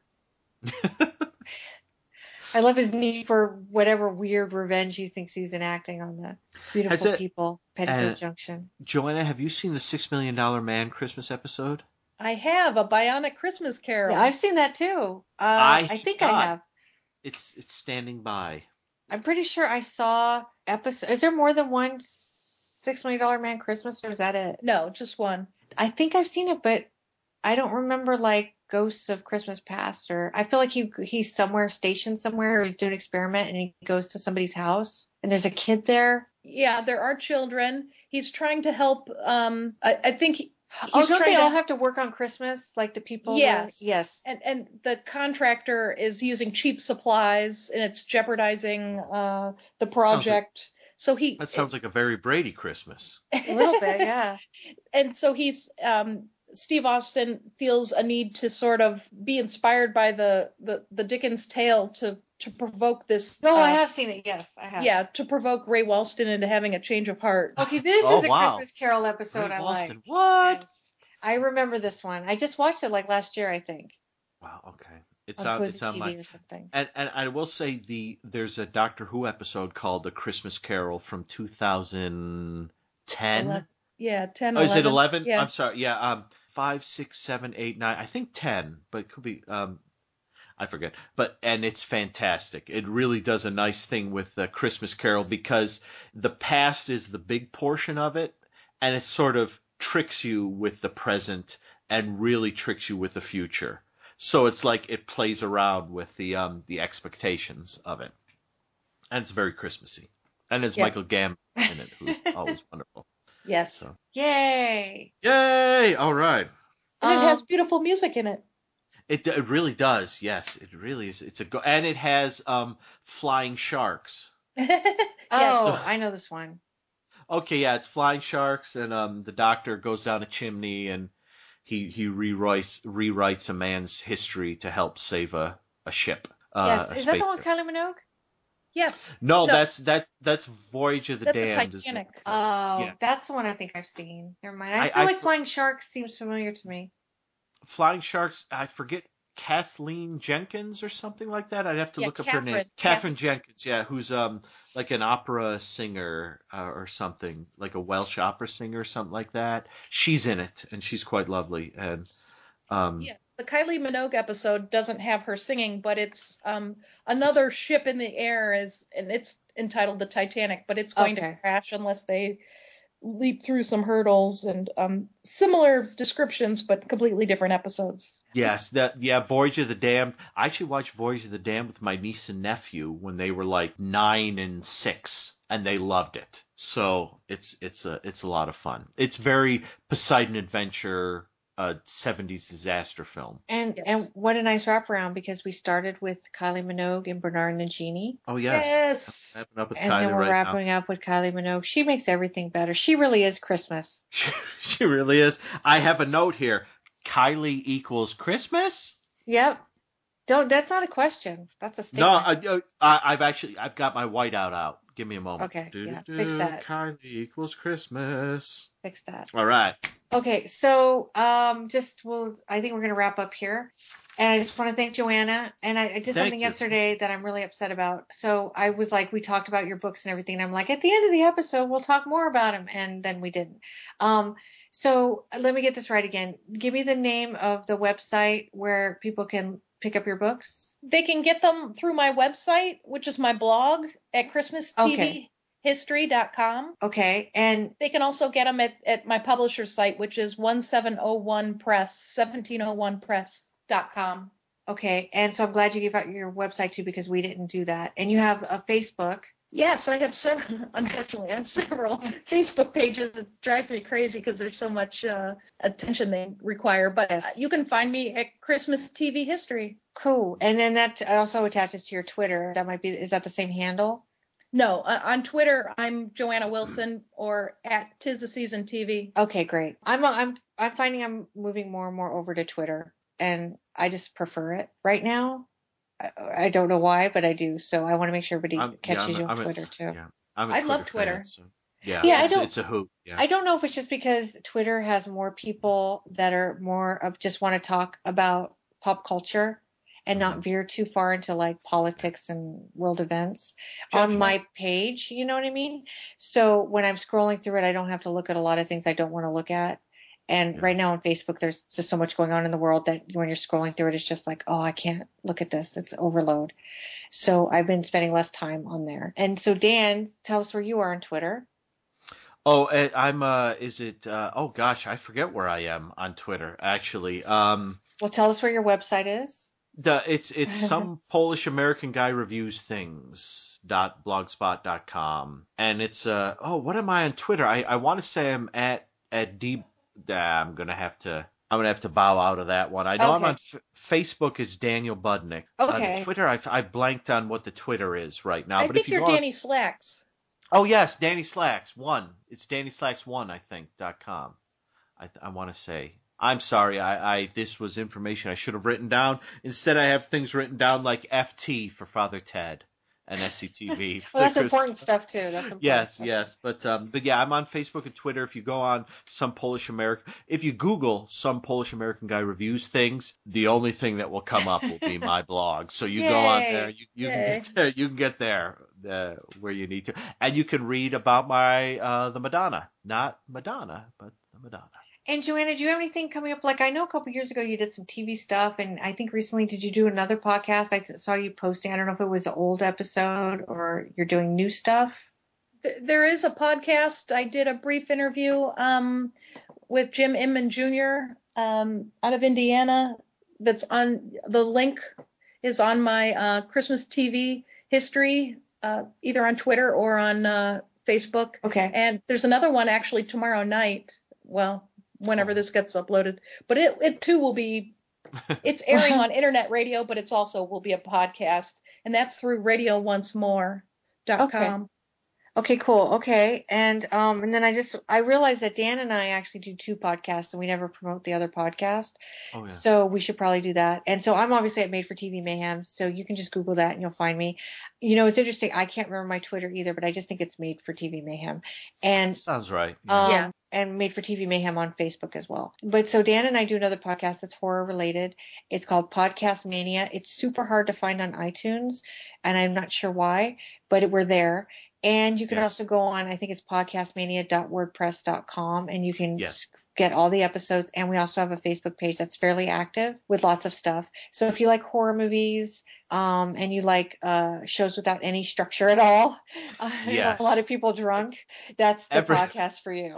every once in a while structure wanders near us um but not uh i'm because i i've been waiting i'm supposed to host the next episode uh we're going to talk about the movie the uh corpse eaters a canadian zombie film from 1974 1976 something like that but that's been like for the past month and a half i've been waiting to do that yeah, so- he, the the guy who runs the podcast just had a baby, Mhm. and he was under the impression that he would just have to take two weeks off from his life, and then he'd be able to start doing everything the way he used to.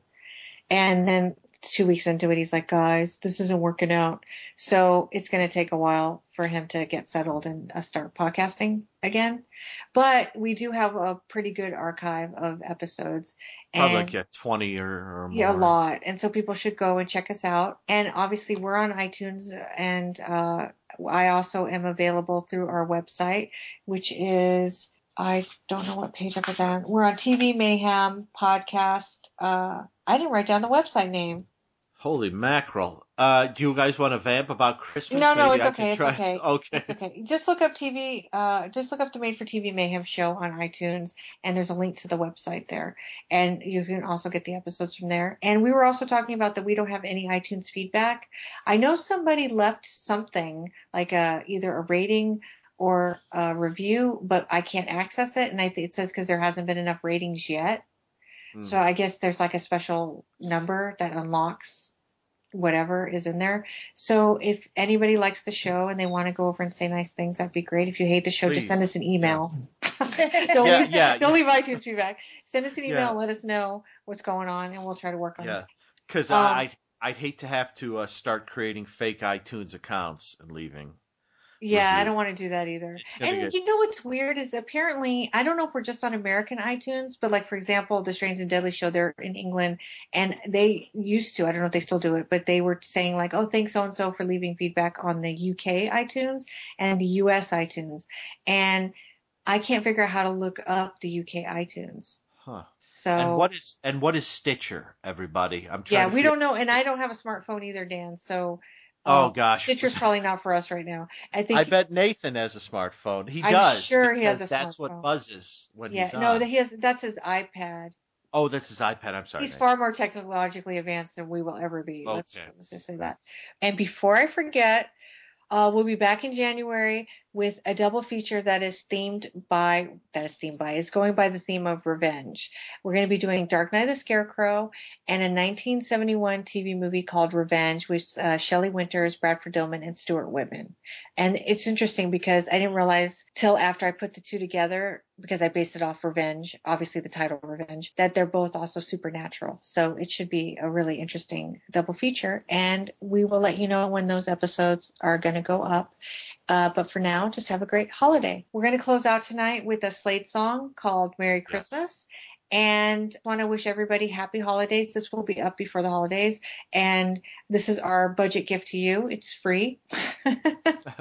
It's free for everyone. So uh, enjoy it. And if you Yeah. have favorite uh, Christmas episodes, we'd love to hear from you. You can email us at tvmayhempodcast at gmail.com or stop by our Twitter at TV Mayhem Podcast or our Facebook page, which is just the Made for TV Mayhem show, and let us know what your favorite holiday episodes are, and we will talk about them on the next episode.